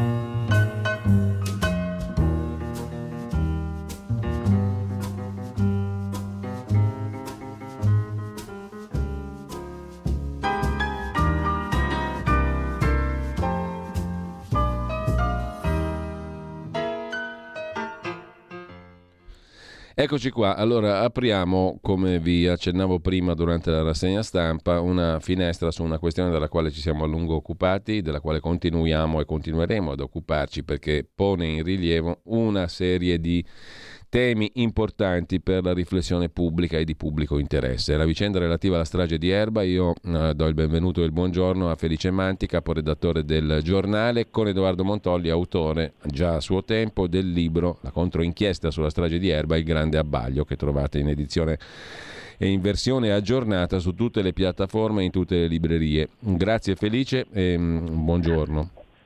Buongiorno, buongiorno caro Giulio. Allora, eh, da, dove, da, do, da dove, vogliamo eh, partire? Dove Io ti lascio subito la parola perché tu sei stato, eh, dico solo questo, molto attento, oltre che alla ricostruzione dei fatti, citavo il libro non a caso, insieme a Edoardo Montolli, anche a tutti gli altri aspetti accennavo, ai quali accennavo poco fa, perché questa storia ci mette in luce non soltanto l'aspetto appunto dei fatti in sé, non soltanto l'aspetto giuridico e non soltanto l'aspetto di alcuni valori costituzionali fondamentali, no? ma anche una questione importantissima, il ruolo del racconto giornalistico, dei mass media, dei mezzi di comunicazione e naturalmente qui voglio citare la conversazione che abbiamo avuto l'altro giorno con Gian Loreto Carbone, l'inviato di chi l'ha visto, ho citato anche pubblicamente la risposta che ha dato Federica Sciarelli a ciò che ha detto Carbone. Carbone ha detto in sintesi quello che aveva già detto a suo tempo uno degli autori della celeberrima trasmissione Chi l'ha visto, cioè che sono state fatte pressioni perché Chi l'ha visto non si occupasse più dopo una prima puntata che ebbe un clamoroso successo di pubblico, tra l'altro, perché raccontava cose vere e inedite, per questo interessanti per tanti Beh, dopo quella prima puntata non si doveva più parlare di quella vicenda. Pressioni pesanti anche da parte della Commissione di Vigilanza RAI di Serinaldi. Lo ha confermato pochi giorni fa eh, Gian Loreto Carbone, ha smentito tutto eh, Federica Sciarelli, che ha detto che lei non si ricorda di aver subito pressioni e ha sempre agito di testa sua. Allora, qui c'è un ruolo, c'è un discorso importante anche sul discorso informazione, sul quale tu Felice sei molto molto attivo e giustamente, perché altrimenti cosa ce ne facciamo di tutti i nostri bei codici deontologici? Tra l'altro ce n'è uno, tu saprai correggermi, ce n'è uno molto dettagliato anche sul racconto delle vicende giudiziarie, al quale dovremmo attenerci come giornalisti, se no ti arriva il richiamo e le censure che non sono mai arrivate a nessuno su questi temi. Su altre cose invece sì. Ti lascio la parola perché sai districarti molto meglio di me, Felice. Allora, sul fatto che l'ordine non si sia mai mosso eh, rispetto a certe storture nella comunicazione eh, giudiziaria, questo è un fatto, ma io non sono così sicuro che non succeda in questa, questa volta, anche perché noi abbiamo diciamo, di fronte due narrazioni. Noi abbiamo avuto una narrazione, io non la chiamo colpevolista, io la chiamo, diciamo, eh, come dire, eh, stanca, ritrita, vecchia, stantia, che ripete sempre le stesse cose. Quello è riconosciuto, c'è una macchia di sangue, ci sono le confessioni. Questa narrazione è una narrazione incompleta e parziale perché non entra nel merito del come questi elementi che apparentemente sembrano granitici a chiunque sono stati generati ed è questo il cuore della questione che il PG di Milano, come Confus, l'ha sollevato nella sua richiesta di revisione. Fondamentalmente lui dice che l'origine di queste tre prove è talmente dubbia da metterne in discussione l'attendibilità. Siccome sono queste le tre prove che, secondo le sentenze, sono diciamo, i pilastri su cui si regge l'accusa, il fatto che queste tre prove siano in qualche modo indebolite nella loro formazione da elementi di interferenza esterni la catena di custodia della macchia di sangue, una possibile subornazione del test da parte di un, carabiniere che magari in buona fede ha fatto delle domande assertive che non sono eh, da farsi durante un interrogatorio nei confronti di una persona che ha subito uno shock psicologico, e questo lo dicono i manuali, no? Eh, c'è anche ovviamente il tema delle confessioni che sarebbero state in qualche modo estorte, ma tutto questo, come dire, non sta in piedi se non si valutano le prove scientifiche. Questo è un processo in cui la scienza improvvisamente, magicamente scompare. Questo è un processo in cui la scienza può, diciamo, prendere, o meglio, la scienza che dice una macchia repertata come lavata è giudicata pura, viene considerata una prova attendibile. E questa cosa va contro la scienza. Sono delle confessioni che hanno 243 punti di errore rispetto ai rilievi scientifici dei RIS e queste confessioni vengono prese per buone. C'è il riconoscimento di una persona che non è immediato ma è successivo dopo una serie di situazioni poco chiare e ci sono manuali di scienza che dicono che il ricordo può solo peggiorare, non certo migliorare, eppure quel ricordo è stato considerato credibile. Quindi questo è il tema.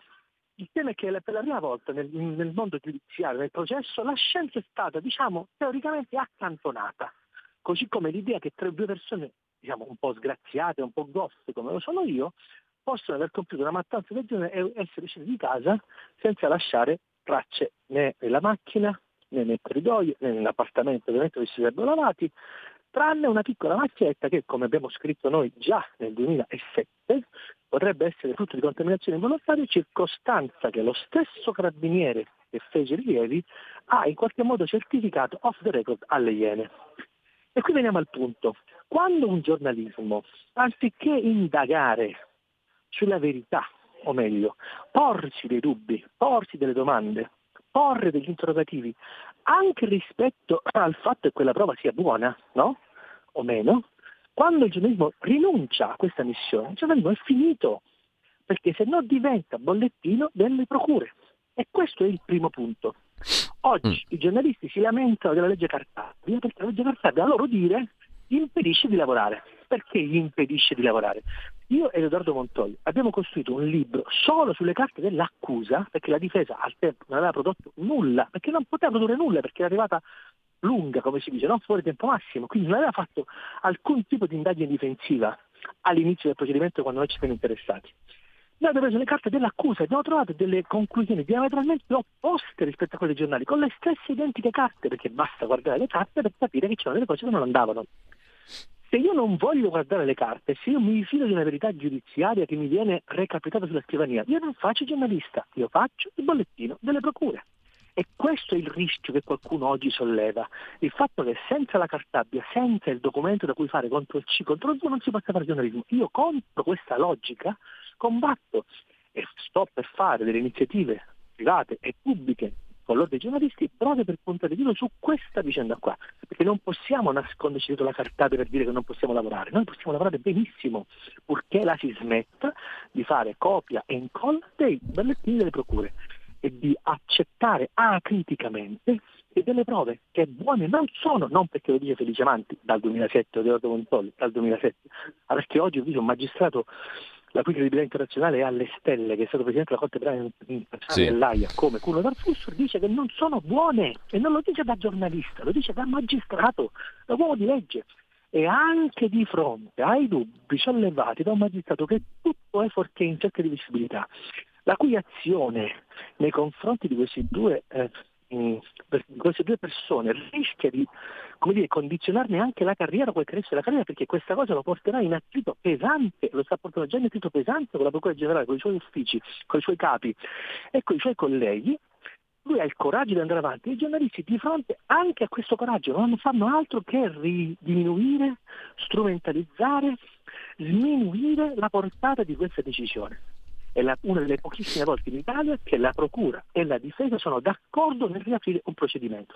Di fronte a tutto questo, quando il giornalismo resta inerme, quando il giornalismo resta silenzioso, muto, io ho il sospetto, e solo il sospetto, che questa questo mutismo, questa rassegnazione sia fondamentalmente da un lato l'incapacità di capire cosa sta succedendo, dall'altro la paura di ammettere che in questi 17 anni si è raccontata una vicenda parzialmente, si è evitato di mettere in evidenza le criticità che ci sono, temendo che questo avrebbe potuto in qualche modo disinnescare una condanna che ai più pareva ormai scritta nella pietra.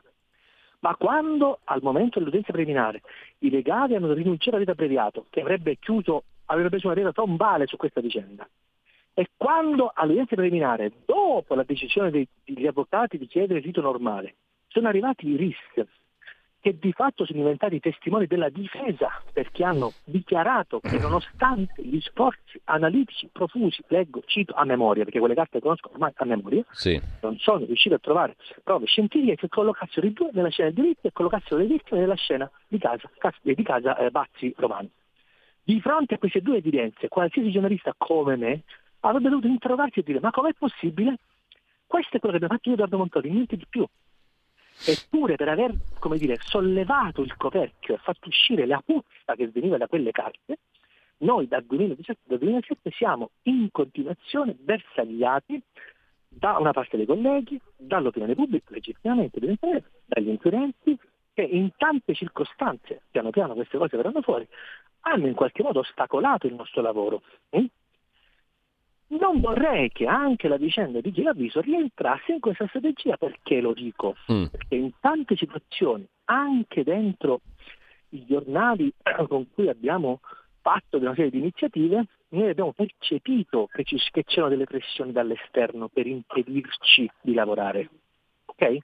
Non posso mai dimenticare che un collega che non si era mai occupato di questa vicenda, mentre noi occupavamo di questa vicenda, riuscì a intervistare un ex compagno di cella di Olindo, non faccio il nome né del collega né del soggetto perché poi questo sarà diciamo, elementi per altre, per altre vicende e non posso aggiungere altro. Però quel compagno di cella era un famoso personaggio Sì. che era capitato per caso con Olimpo e aveva detto alla psicologa del carcere che quel signore, il romano, era vergine come l'acqua, ok? Non avrebbe mai potuto compiere quella mattanza lì. Ed è da lì, anche da lì, che è partita il tam tam che ha portato il principe del coro di Como, Facia, e poi Fabio Schembri e Luisa Bordeaux, a occuparsi di questa vicenda quando ormai erano dentro e la chiave era stata praticamente buttata, Sì. no? Cioè di loro avvisare che c'era qualcosa che non andava.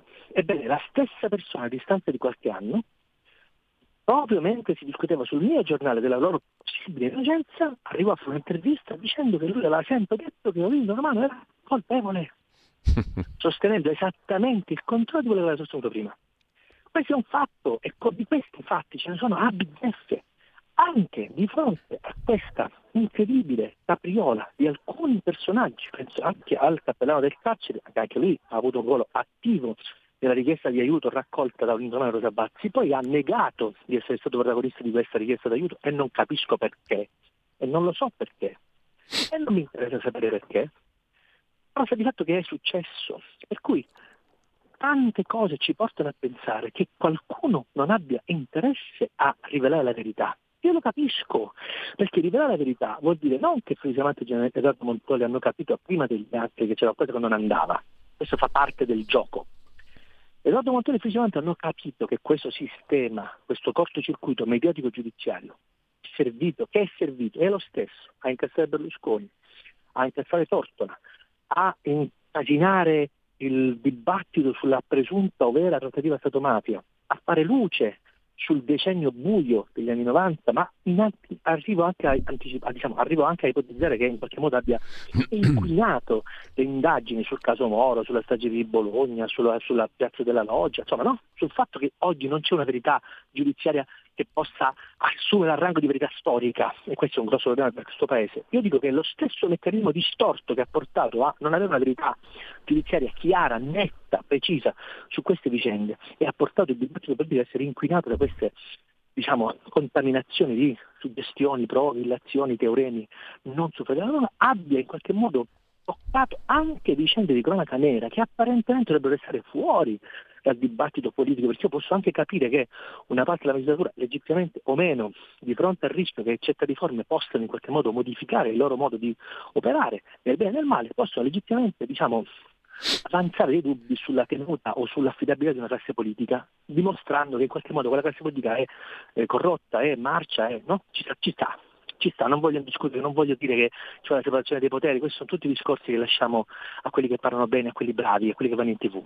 Io faccio un altro discorso, io dico, per la prima volta abbiamo con mano, tocchiamo con mano, il fatto che una cattiva informazione manipolata dagli inquirenti ha portato a delle condanne e soprattutto ha ingannato, avrebbe ingannato l'opinione pubblica, consegnando all'opinione pubblica e di conseguenza alla magistratura che è sempre molto attenta a sentire l'odore della piazza, è sempre molto attenta a scegliere tra Gesù e Barabba in base a quello che dice la folla, ok? Quindi se l'opinione pubblica è stata ingannata, bisogna dirlo, bisogna rivendicare il fatto che qualcuno ha sbagliato, qualcuno ha scritto cose che non ha verificato, qualcuno ha preso per buone delle opinioni che non erano buone. E oggi mi dico, di fronte al fatto che tutti hanno capito che il re è nudo, che anche il più convinto, tra virgolette, colpevolista, oggi si rende conto che quelle tre prove non sono sufficienti. Anche qualora Olindo Romano fosse realmente colpevole, in un paese in cui il diritto, lo so diritto è un caposaldo, una persona come Olindo Romano merita un altro processo perché si faccia che risulti nuovamente colpevole. Saremo tutti contenti perché vorrebbe dire che sistema ha gli anticorpi per indagare su eventuali errori ed eventualmente fare giustizia nel bene e nel male. Ma il fatto che ci siano stati giornalisti che dicono ah, la richiesta di televisione è una follia, ma figurarsi, ma è impossibile, ma figurati, il quadro granitico, è tutto perfetto, è tutto a posto, è tutto a... ma come mai? Come fa un giornalismo che si dice tale ad accontentarsi dello status quo e a impedire alla gente di pensare, a dire alle persone non pensare, non dubitare?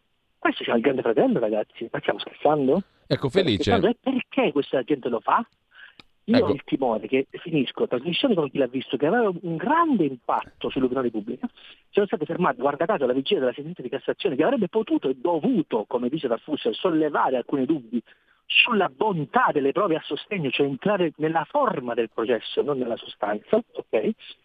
Il fatto che quella trasmissione sia stata e sia stata impedita la messa in onda segnala il problema dei problemi. Oggi l'informazione pubblica rispetto a temi di rilevanza giudiziaria nazionale e rispetto a temi che riguardano l'opinione pubblica ha dei condizionamenti. Allora, come oggi, chi è che mette in piedi questi condizionamenti? Io non lo so, ho- non ho ricevuto dirette pressioni, ma ho percepito pressioni anche sul nostro lavoro e qualche volta mi hanno chiuso le porte proprio perché qualcuno come dire, non voleva che io andassi troppo in là, ma io non mi sono mai fermato in questi 17 anni, né io né Edoardo Montoli né altri colleghi che in questi anni, come Antonio Monteleone, hanno deciso diciamo, di sposare questa causa giusta, che è, chiudo, non voglio più insistere su questo tema, Mm. è una questione di giornalismo, è una questione di professionalità, è una questione di ricerca della verità, che dovrebbe essere l'unica cosa che ci muove.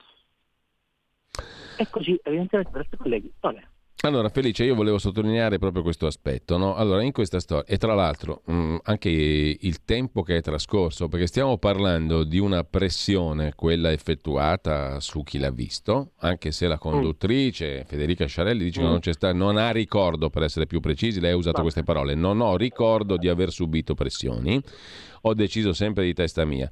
Però eh, Gian Loreto Carbone, che è un inviato di grandissima esperienza e un autore della trasmissione, dicono il contrario. Parlano di pressioni e tirano in ballo anche la commissione di vigilanza RAI, dalla quale io non, ab- non ebbi a suo tempo nessuna delucidazione, nessuna spiegazione eh, e chiesi ad alcuni commissari e al presidente Lainati. Zero assoluto. Stiamo parlando di cose accadute 10-12 anni fa, per la precisione nel 2011. 2011, quindi 12 anni fa che è una cosa già di per sé impressionante. Cioè oggi stiamo discutendo di qualcosa che è accaduto 12 anni fa a livello di censura. A livello di fatti si potevano benissimo conoscere già 16 anni fa. E quindi stiamo parlando di cose che si sono trascinate per 16 anni. Già il tempo ti dice che sono cose insopportabili, diciamo, no? E soprattutto in, in discussione qui c'è una cosa molto semplice. Chi ha eh, esaminato i fatti l'ha pensata come te, come Edoardo, come me, come Gian Loreto Carbone, come mi viene da dire l'unica persona che in questi mm, ultimi tempi ho visto cambiare opinione pubblicamente è stata Cinzia Tani. L'ho vista su Rai 1, mi sembra, ha detto onestamente, io ero convinta della colpevolezza di questi due, ho fatto un'operazione molto semplice, ho consultato gli atti e le carte, ho studiato, ho visto i fatti e mi sono fatto un'op- uno- un'opinione del tutto opposta, che è quello che fa in sintesi anche il procuratore Tarfusser, il quale non dice questi due sono innocenti, dice semplicemente che non andavano condannati. E non è una distinzione capziosa, no, non è un gioco di parole. Significa che gli elementi sulla base dei quali sono stati condannati non stanno in piedi. Allora noi di questo dovremmo discutere, però voglio dire, solo una persona ha ammesso sì, approfondendo i fatti ho cambiato opinione. Cosa c'è da difendere qui? Eh, ti domando questo perché allora se tu, am- tu ammette- ammetti che per caso Tarfusser ha ragione, viene fatto un processo e non c'erano gli elementi per condannare questi due, ma te le immagini che, che sciagura, che valanga di sciagure una dopo l'altra? Perché dovremmo ammettere che una quantità spropositata di persone ha, evi- ha evitato di guardare i fatti per propagandare delle menzogne, delle bugie, per difendere che cosa? Eh, questa è una bella domanda. Allora, io non mi stupirei se il processo non venisse riaperto, ma questo non significherebbe che la valanga si ferma, perché in quel documento lì il professor Tarfus solleva una serie di questioni, di obiezioni che riguardano inquirenti, magistrati, giudici, periti e in qualche modo anche l'informazione. E io credo che diciamo, quelle micce accese da questo documento non possano essere spente con un colpo di bacchetta magica, perché inevitabilmente se io dico che quelle confessioni sono estorte, in qualche modo estorte, no? o io ho ragione, e quindi il PM che le ha estorte deve subire un procedimento disciplinare, o quantomeno deve spiegare se è vero o non è vero, oppure eh, Tarfusser ha torto e quindi deve pagare Tarfusser, delle due l'una. Oggi siamo al punto, al redderazione, delle due l'una. O abbiamo ragione noi, che abbiamo letto le carte, abbiamo sollevato dei dubbi ragionevoli loro, sulle prove che hanno portato alla loro colpevolezza, e aggiungo io anche sulla loro colpevolezza, ovviamente. È un giornalismo che invece si è accontentato di, questa, diciamo, di queste prove, a mio avviso, fragili sin dall'inizio, e ha costruito su queste prove fragili una narrazione che si è basata fondamentalmente su una serie di documenti e vicende riportate de relato, evidentemente, senza che i colleghi ci facessero sufficiente attenzione. Qual è il tema oggi? Il tema oggi è che trasmissioni... Allora, facciamo il punto, chiediamo, chiediamo subito una cosa. Se in questo paese la giustizia funzionasse, non esisterebbero le Iene, non esisterebbe Striscia la Notizia, non esisterebbe Quarto Grado, non esisterebbe Chi l'ha visto, non esisterebbe Giorno in Statura, non esisterebbero tutte queste trasmissioni che giustamente vivisezionano le storture della macchina giudiziaria. Quindi la mission di chi l'ha visto qual è? Quella di prendere una verità istituzionalmente sancita dai processi, nel bene e nel male, e vivisezionarla. Questo fa chi l'ha visto, riaprire vecchie questioni. E chi l'ha visto lo fa benissimo. Tanto è vero che è una delle poche trasmissioni che dà fastidio al potere giudiziario perché in tante circostanze ha messo la magistratura in difficoltà. Penso per esempio al caso di Erika Claps. Erika sì. Claps, il corpo della ragazzina era in quella chiesa da anni, chi l'ha visto ha entrata e dentro la vicenda ha interrogato, ha fatto, ha sollevato questioni, ha posto dubbi, ha messo insieme dei pezzi. Alla fine il corpo di questa ragazzina si è trovato, chi l'ha visto ha fatto giustizia della povera Elisa Claps. E questa è un'azione oltremodo, oltremodo meritoria che fa chi l'ha visto. Ecco perché chi l'ha visto è una risorsa per questo paese e per noi giornalisti. Mi dispiace che proprio per una vicenda del genere chi l'ha visto abbia avuto uno stop mi sembra soprattutto, non mi sorprende che l'abbia avuto, mi sembra che abbia acconsentito questo stop perché lo stop è pacifico. Che poi la dottoressa Sciarelli dica che non ha ricevuto pressioni, sta alla sua coscienza. Poi diciamo ci possono essere delle pressioni sottili, ci può essere una moral suasion, ci possono essere delle, dei segnali che la dottoressa Sciarella ha colto e, e, che gli hanno suggerito di evitare di occuparsi di questa vicenda. Di fatto che anche la dottoressa Sciarelli evidentemente ha rinunciato e questo sarà l'elemento di un'indagine che cercherò di fare in questi giorni, ha rinunciato al suo dovere di giornalista, perché ha scientemente deciso di censurarsi e di autocensurarsi. Cioè, esiste una colpa più grave per noi giornalisti? Io oggi a Lasciarelli, probabilmente in queste ore, chiederò, ha commesso un errore a non andare in onda la puntata oggi? Oggi che questa vicenda viene fuori? Oggi che questa vicenda dà ragione anche alla vostra ricostruzione? Si è pentito di questa scelta? Io non so cosa mi risponderà la dottoressa Sciarelli, se mi risponderà mai al telefono. Ma non è questo il tema. Il tema è che ancora una volta si dimostra che questa vicenda qui è così trasversale rispetto alla politica, rispetto al rapporto tra la politica e i mezzi di informazione, rispetto al rapporto tra la politica e la giustizia, rispetto al rapporto tra la giustizia e i mezzi di informazione. E mi sembra mio per il fatto che oggi nessun partito politico voglia accendere i riflettori su questa vicenda qui perché mai come questo esempio la vicenda della strage di Alba racconta la distorsione tra l'informazione, il racconto giudiziario, la verità giudiziaria e il rapporto con la politica. Io non mi dimenticherò mai che quando venne fuori all'inizio che uno degli assassini poteva essere Agiuso Marzuk, Mastella si eh, dire, registrò grandissimo malore perché siccome lui era uscito con l'indulto, qualcuno già a cadavere caldo accusava di fatto Mastella, strumentalizzando l'indulto del 2005, di aver liberato un assassino. Quindi già allora la vicenda era politica. Io ricordo la copertina della Padania che diceva in dialetto milanese, io non sono milanese, non lo posso dire, due di noi, che si interrogava sul perché due lombardi avessero compiuto una mattanza del genere e si interrogava perché aveva di dubbi anche la Padania, giustamente, perché quelle modalità non erano italiane e non lo sono mai state.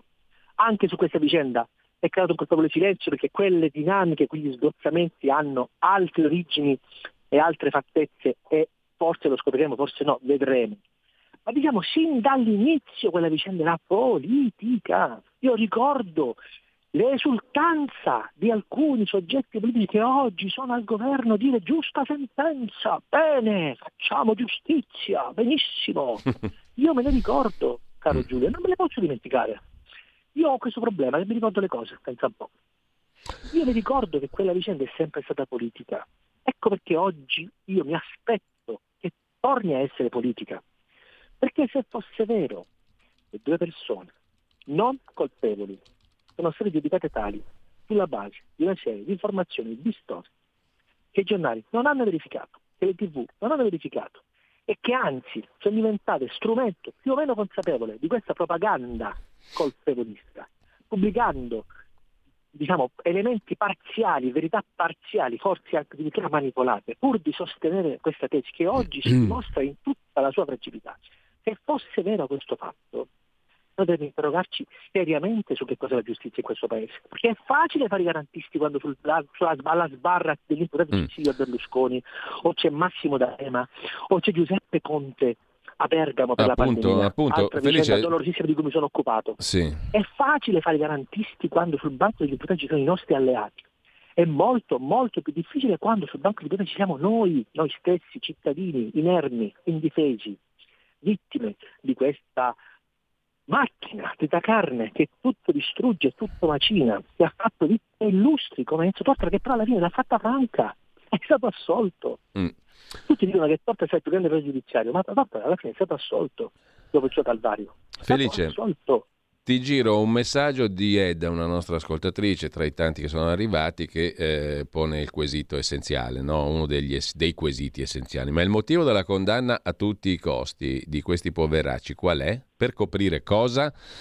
E il discorso è affrontato anche dal nostro collega Antonino Danna che ci sta seguendo e mi scrive: eh, Mi preoccuperei di più del caso Sciarelli che del caso Giletti. Felice che ne pensa? E non lo chiedo per far polemica gratuita, perché, ma perché un conto è essere due Cristi in croce qualunque, come me, come te, come la Bazzi e Olindo, anziché patinati conduttori sotto i riflettori. Che ne pensi, Felice?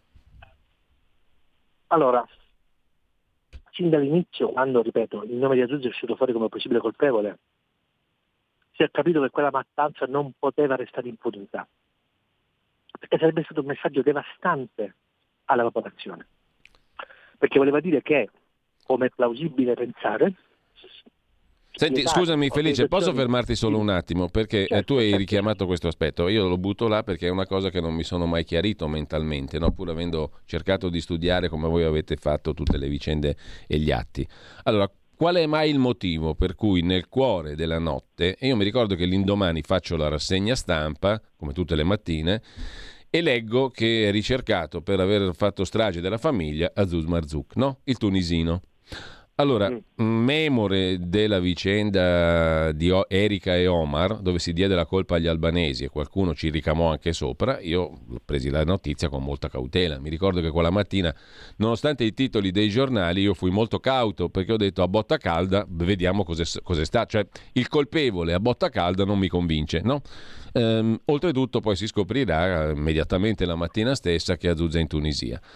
Allora io mi domando questo però, per quale motivo una procura, un procuratore capo, il defunto credo adesso Lodolini, procuratore capo di Como e tutti i suoi sostituti procuratori fanno una conferenza stampa per raccontare ai giornalisti che un colpevole c'è già, è ricercato e si tratta del tunisino Azuz Marzouk.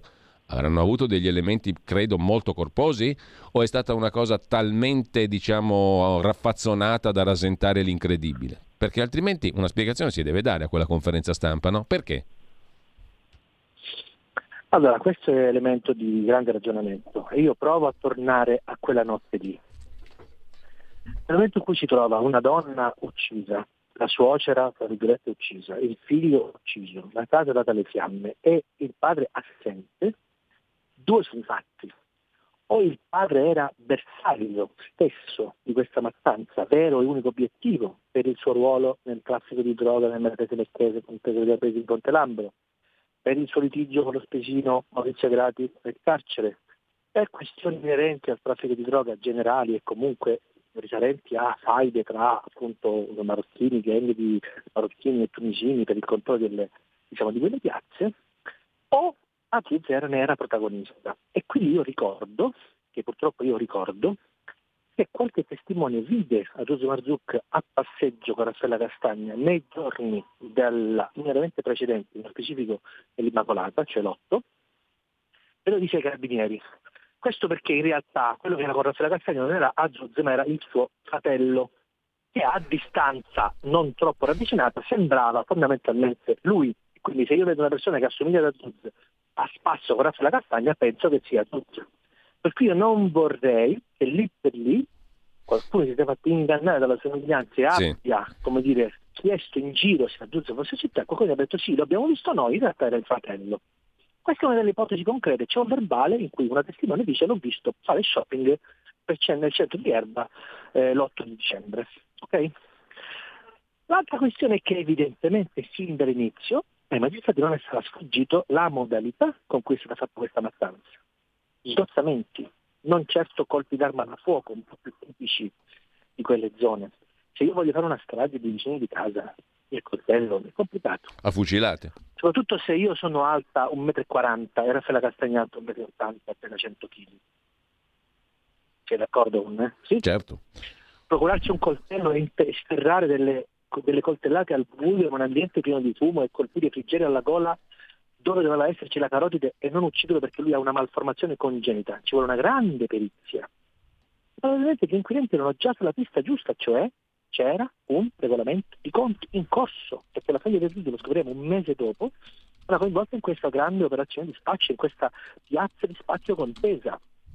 Probabilmente lo stesso appartenente da quella castagna poteva essere in qualche modo considerato un punto sensibile dello spaccio di droga, non lo so, faccio un'ipotesi e me ne assumo la responsabilità. Sta di fatto che certamente quella notizia che si era stato Azuzza ha inquinato, ha avvelenato ipotesi, ovviamente i giornalisti se la sono bevuta subito, oh, è stato Azuzza, è stato Azuzza, è stato Azuzza, tant'è che ripeto, qualcuno ha sollevato la questione politica e ha detto, ah, hai visto? Mastella ha liberato un delinquente, un assassino, Mastella ha le mani sporche del sangue Mm. della povera Raffaella Castagna, l'hanno scritto. Hanno scritto, caro Giulio, e lo, lo trovo se vuoi, ti trovo anche la dichiarazione. Cosa è successo poi? Che evidentemente fatta questa figura di palsa, per non dire poco, Mm. probabilmente il quadro di Giri si è molto molto risentito e probabilmente, ma questa è un'ipotesi giornalistica che faccio, che rientra nel mio inalienabile diritto di critica. Ovviamente Mastella una telefonatina al, ufficio- al procuratore capo gliel'ha fatto e ha detto ma che cazzo dici, Lodolini? Mm. E da qui, ma questa è un'ipotesi giornalistica di cui mi assumo la responsabilità, magari questi hanno detto ragazzi, dobbiamo trovare un colpevole perché abbiamo fatto una figura di palsa e non possiamo più permetterci di sbagliare. Le prime 24-48 ore sono decisive per la raccolta delle prove. Io mi domando cosa hanno fatto nelle prime 24-48 ore.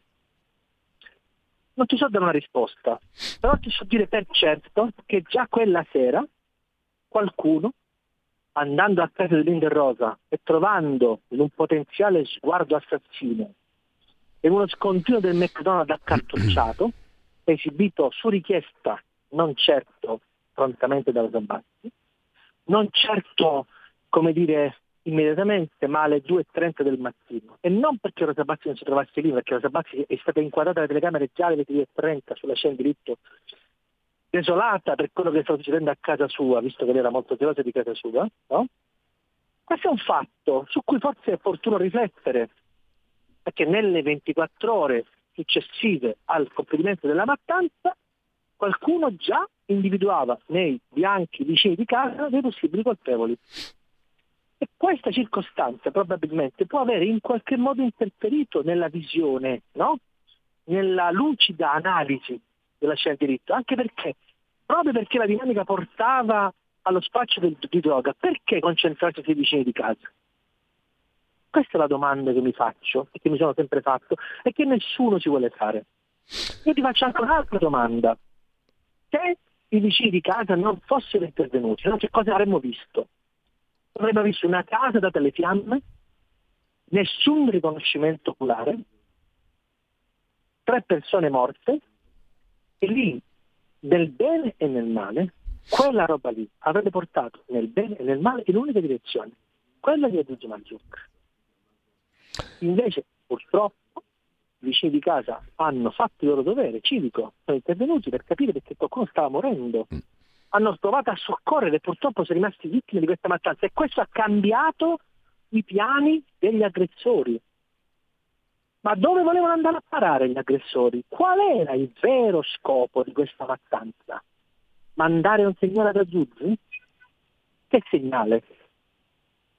Che cosa volevano, che cosa cercavano in quell'appartamento? Che cosa hanno trovato in quell'appartamento?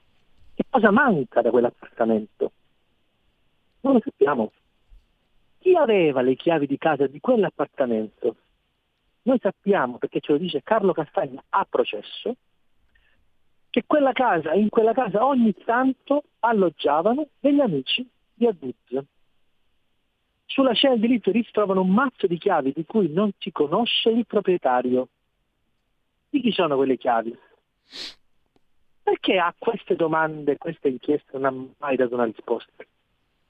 Perché dopo che i due vengono in qualche modo individuati come possibili colpevoli, una serie di operazioni, come dire, mm, di investigazione vengono congelate? Perché alcune intercettazioni in corso non vengono fatte e altre che non sono state fatte vengono fatte? Perché dopo le confessioni non ci sono più elementi a traccia di una possibile pista alternativa? Perché tutta una serie di indagini non sono state fatte nei tempi e nei modi giusti, nonostante ci fossero delle enormi evidenze che qualcosa non andava. Come sappiamo ci sono delle persone che sono state viste dai testimoni oculari sulla scena del delitto del delitto e quelle persone a verbale non avevano alibi, eppure su quelle piste non si è mai indagato a sufficiente. E io mi chiedo perché? Felice. Io non ho risposte. Io non ho risposte, io faccio domande, io faccio giornalista, le risposte le diano altri. Felice. Le domande vanno fatte, le domande vanno fatte oggi. Dobbiamo salutarci qui per il momento. Ci risentiamo certamente perché sono in ballo questioni veramente che riguardano tutti noi. Io ti ringrazio per mantenere l'attenzione su queste questioni di interesse generale che è il mestiere che dovremmo fare noi. Grazie a Felice Manti, caporedattore centrale del giornale. A presto grazie Felice. Grazie per la vostra pazienza, grazie, grazie. Un nuovo modo per sostenere la tua radio. Visita radiolibertà.net. Ti basta un clic e potrai versare il tuo contributo volontario direttamente online. Potrai donare con ogni tipo di carta di credito, anche prepagata. Ti aspettiamo online su radiolibertà.net. Sostieni la tua radio con il tuo contributo volontario. Radio Libertà. La tua radio. Diamo voce alla nostra gente. Una finestra sul mondo, il mensile Tempi.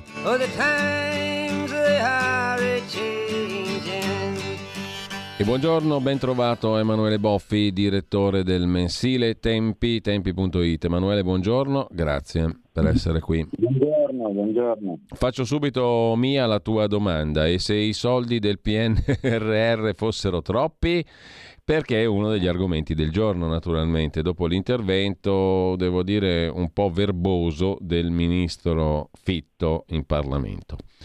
Eh, è un paradosso, no? Eh, apparentemente, come fanno a essere troppi dei soldi che dovrebbero essere utili e che rischiano di trasformarsi invece in una delle tante zavorre che in questi giorni sembrano condizionare il nostro futuro economico e politico, perché in sede europea si parla di revisione del patto di stabilità, si intima all'Italia di adottare un altro strumento, un altro strumento di debito sostanzialmente, il MES, il famoso Fondo Salva Stati, vedi alla voce Grecia, e mm, si condiziona appunto nuovo, le nuove regole di finanza pubblica all'adozione di questo strumento. Nel contempo c'è sempre questa cosa del PNRR per cui si vede poco e niente in termini di cantieri, di sviluppo, di investimenti. Si è capito che è una massa di soldi che dovremmo ripagare in larga parte. E quindi la tua domanda cade a proposito. Tu ti sei dato una risposta nel frattempo? Sono troppi questi soldi del PNRR? La risposta veloce e breve, secondo me, sì.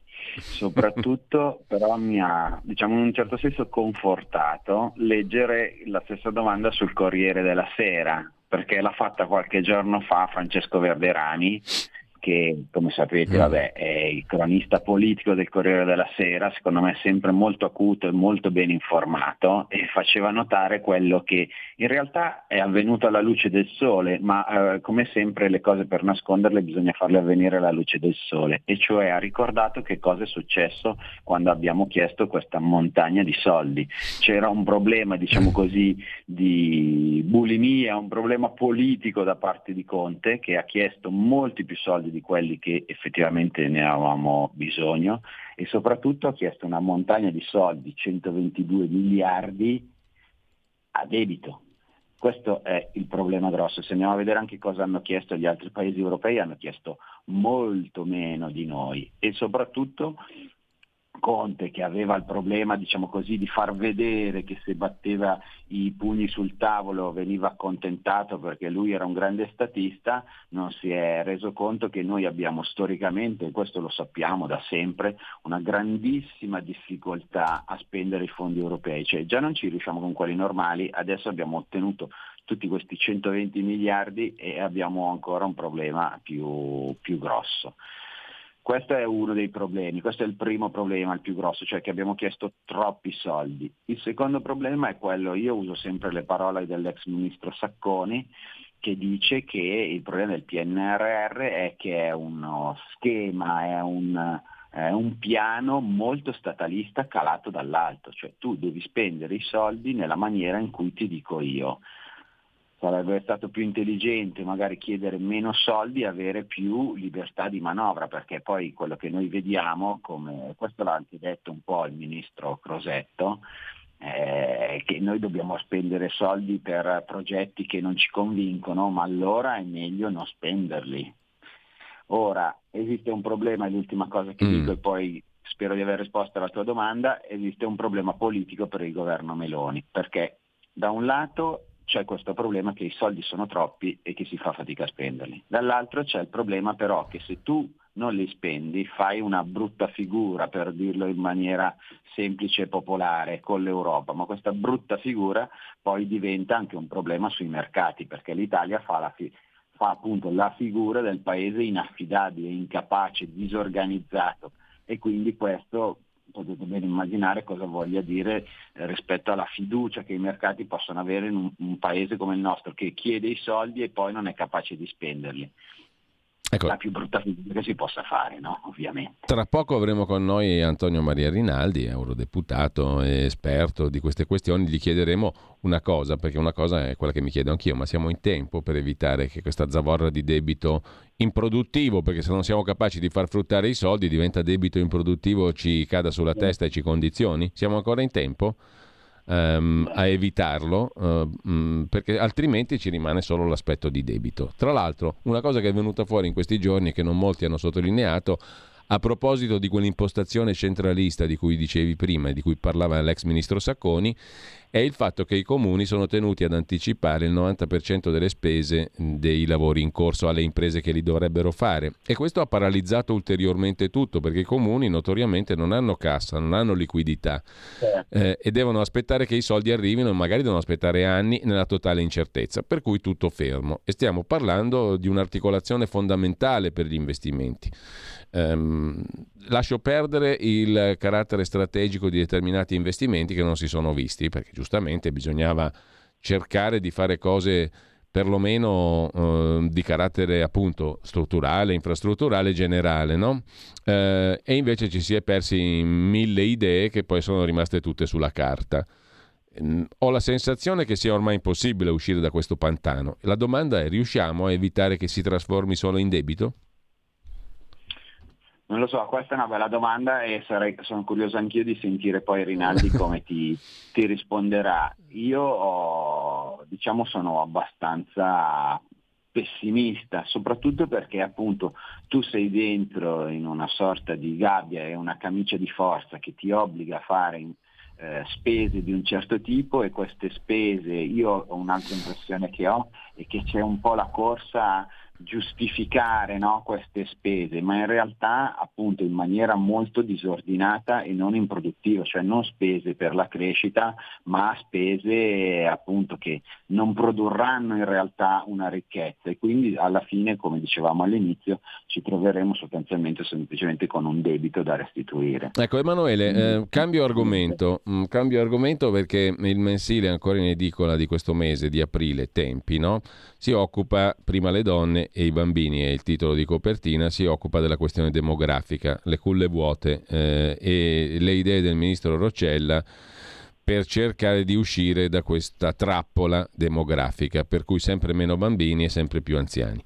Eh, ti hanno soddisfatto le proposte messe in campo nel frattempo dal governo, centrate soprattutto sull'idea di ridurre le tasse per le famiglie, però mi è sembrata una butad che non è stata seguita da da quasi niente per ora. Adesso io non vorrei essere sempre eh, distruttivo, però insomma l'idea è stata lanciata, ma mi pare che non abbia avuto uh, ulteriori specificazioni.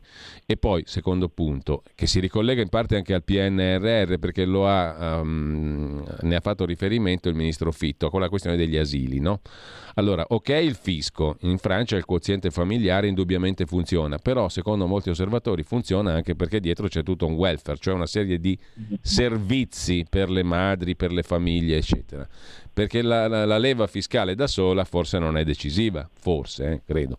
Eh, la questione degli asili nido è esemplificativa. Nel PNRR ci sono solo per gli asili nido 3 miliardi e 100 milioni, 4,6 per tutte quante il settore delle scuole d'infanzia però le domande dei comuni sono molto basse, specialmente nelle zone dove queste istituzioni sono più carenti, cioè nel meridione d'Italia, nelle regioni meridionali, dove per esempio a Palermo, io ho letto dei numeri che mi hanno fatto riflettere, a Palermo ci sono 6.700 posti per asili nido, in asili nido, per una popolazione fra 0 e 2 anni di 120.000 bambini.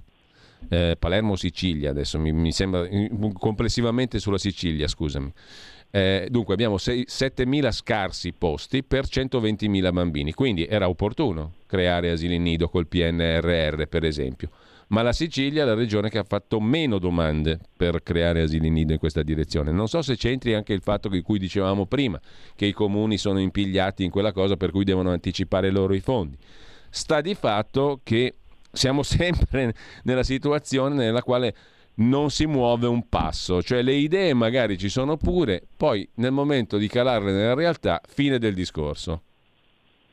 Sì, è proprio così, ho la tua stessa impressione eh, riprendo il filo dall'inizio di quello che mi chiedevi. Secondo me la cosa, diciamo così, un po' annunciata in una maniera un po' strana anche dal ministro Giorgetti, è un'idea eccezionale soprattutto perché usa il numero due, cioè lui diceva appunto la diminuzione delle tasse, un nuovo sistema di tasse a partire dai due figli. E questo numero è molto importante perché la prima cosa da capire rispetto alla situazione dell'inverno demografico italiano che un figlio solo non basta a invertire la tendenza, una tendenza che ha ripercussioni pesantissime su tutta la nostra società. Si citano sempre le pensioni, ma potremmo dire anche le case, in generale lo sviluppo del paese. Quindi l'idea, diciamo così, lanciata da Giorgetti è una grande idea perché finalmente dice un numero e dice il numero 2. La seconda cosa che dicevi tu, secondo me hai molto ragione, cioè ci sono veramente segnali molto contrastanti, molto spesso queste idee rimangono sulla carta ma non diventano mai realtà. Io quello che posso dire e sottolineare rispetto al convegno che abbiamo organizzato noi di tempi è che essendo questo un tema gigantesco, perché rilanciare la natalità di un paese è una cosa mm. complicatissima, no? molto più anche di, gestire i soldi del PNR. Eh, l'unica cosa che si può fare è che bisogna mettere in campo diversi attori e diverse soluzioni, quindi l'aspetto dei soldi, ma non è l'unico. C'è ad esempio il problema di come, far, come aiutare le donne a conciliare la loro vita, diciamo così, personale con il lavoro. E allora lì è importante che scendano in campo le aziende, un nuovo sistema o un sistema sempre più intelligente di welfare aziendale. Poi c'è appunto il problema dei soldi che è un altro, il problema degli asili. E poi di fondo c'è un problema culturale cioè che è quello che dice secondo me bene la ministra Roccella, cioè che oggi le donne sono molto libere di non avere figli, mentre sono poco libere per averle, per chi desidera averle. Noi dobbiamo aiutare quelle donne ovviamente che desiderano averle, perché se uno non le desidera faccia quel che vuole, ovviamente. Però insomma ci sono, sì. diverse, mh, mm, sono diversi campi in cui bisogna intervenire. Pensare che basti un campo solo, i soldi, mm. solo gli asili per risolvere il problema è illusorio. E la seconda cosa è che è una battaglia lunghissima che però bisogna iniziare a fare perché già oggi noi siamo un paese, diciamo così, destinato alla tomba, al cimitero se non ci muoviamo. Già adesso siamo molto in ritardo. Allora Emanuele, noi dobbiamo salutarci. Un altro motivo per leggere eh, Tempi e Tempi.it è un articolo di Bjorn Lomborg, il decimo articolo nella serie dedicata agli studi del suo centro studi Copenhagen Consensus su obiettivi di sviluppo sostenibili davvero raggiungibili e non velleitari come i 169 fissati dall'ONU per il 2030. Io sono letteralmente conquistato dalle argomentazioni di Lomborg perché oggi racconta su tempi.it quanto poco ci vorrebbe per salvare oltre un milione di vite umane dalla malaria in Africa. L'uovo di Colombo in questo caso è una zanzariera, eh, anzi una serie di zanzariere. Abbiamo dimostrato, scrive Lombard, che aumentando anche solo del 10% l'uso di zanzariere da letto, in Africa si otterrebbero a costi ridottissimi benefici formidabili. Questo è un serio obiettivo di sviluppo sostenibile. Non spreco altre parole perché è veramente molto chiaro ciò che sostiene Lomborg ed è una lettura appassionante, una delle tante letture utili e interessanti di Tempi, tempi.it. Grazie al direttore Emanuele Boffi. Grazie Giulio, buona giornata a tutti. Qui Parlamento.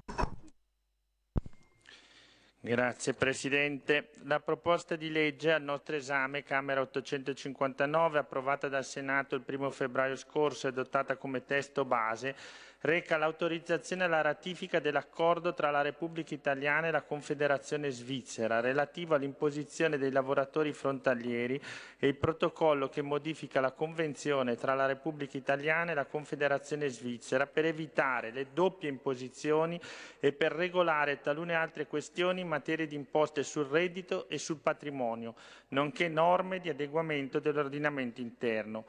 Per quanto concerne il primo accordo, sul quale mi soffermerò in qualità di relatore per la terza commissione, questo è composto da dieci articoli e risponde alla necessità di definire un quadro giuridico in grado di eliminare le doppie imposizioni sui salari, sugli stipendi e sulle altre remunerazioni analoghe ricevute dai lavoratori frontalieri. In merito agli aspetti generali, le disposizioni dell'intesa bilaterale prevedono innanzitutto il principio di reciprocità, a differenza del precedente accordo del 1974 che regola unicamente il trattamento dei lavoratori frontalieri italiani che lavorano in Svizzera. L'accordo del 2020 disciplina anche il trattamento dei frontalieri svizzeri che lavorano in Italia. Quanto al metodo di imposizione, i salari sono imponibili nel paese di svolgimento dell'attività lavorativa, ma entro il limite dell'80% di quanto dovuto dallo stesso paese in base alla normativa sulle imposte sui redditi delle persone fisiche. Lo Stato di residenza applica poi le proprie imposte sui redditi ed elimina la doppia imposizione relativamente alle imposte prelevate nell'altro Stato.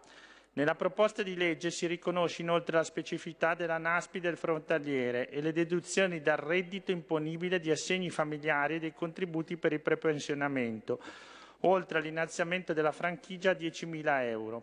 L'accordo fornisce poi una definizione di area di frontiera, riferendosi per quanto riguarda l'Italia alle regioni Lombardia, Piemonte, Valle d'Aosta e la provincia autonoma di Bolzano, mentre per la Svizzera si intendono i cantoni dei Grigioni, del Ticino e del Vallese.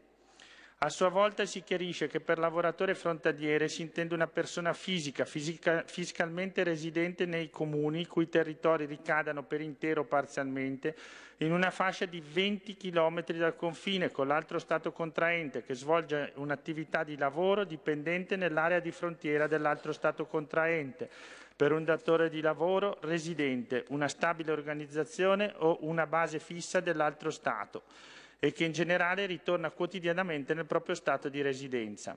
Viene disposto un regime transitorio per i lavoratori frontalieri residenti in Italia che lavorano in Svizzera o che vi hanno lavorato con decorrenza dal 31 dicembre 2018.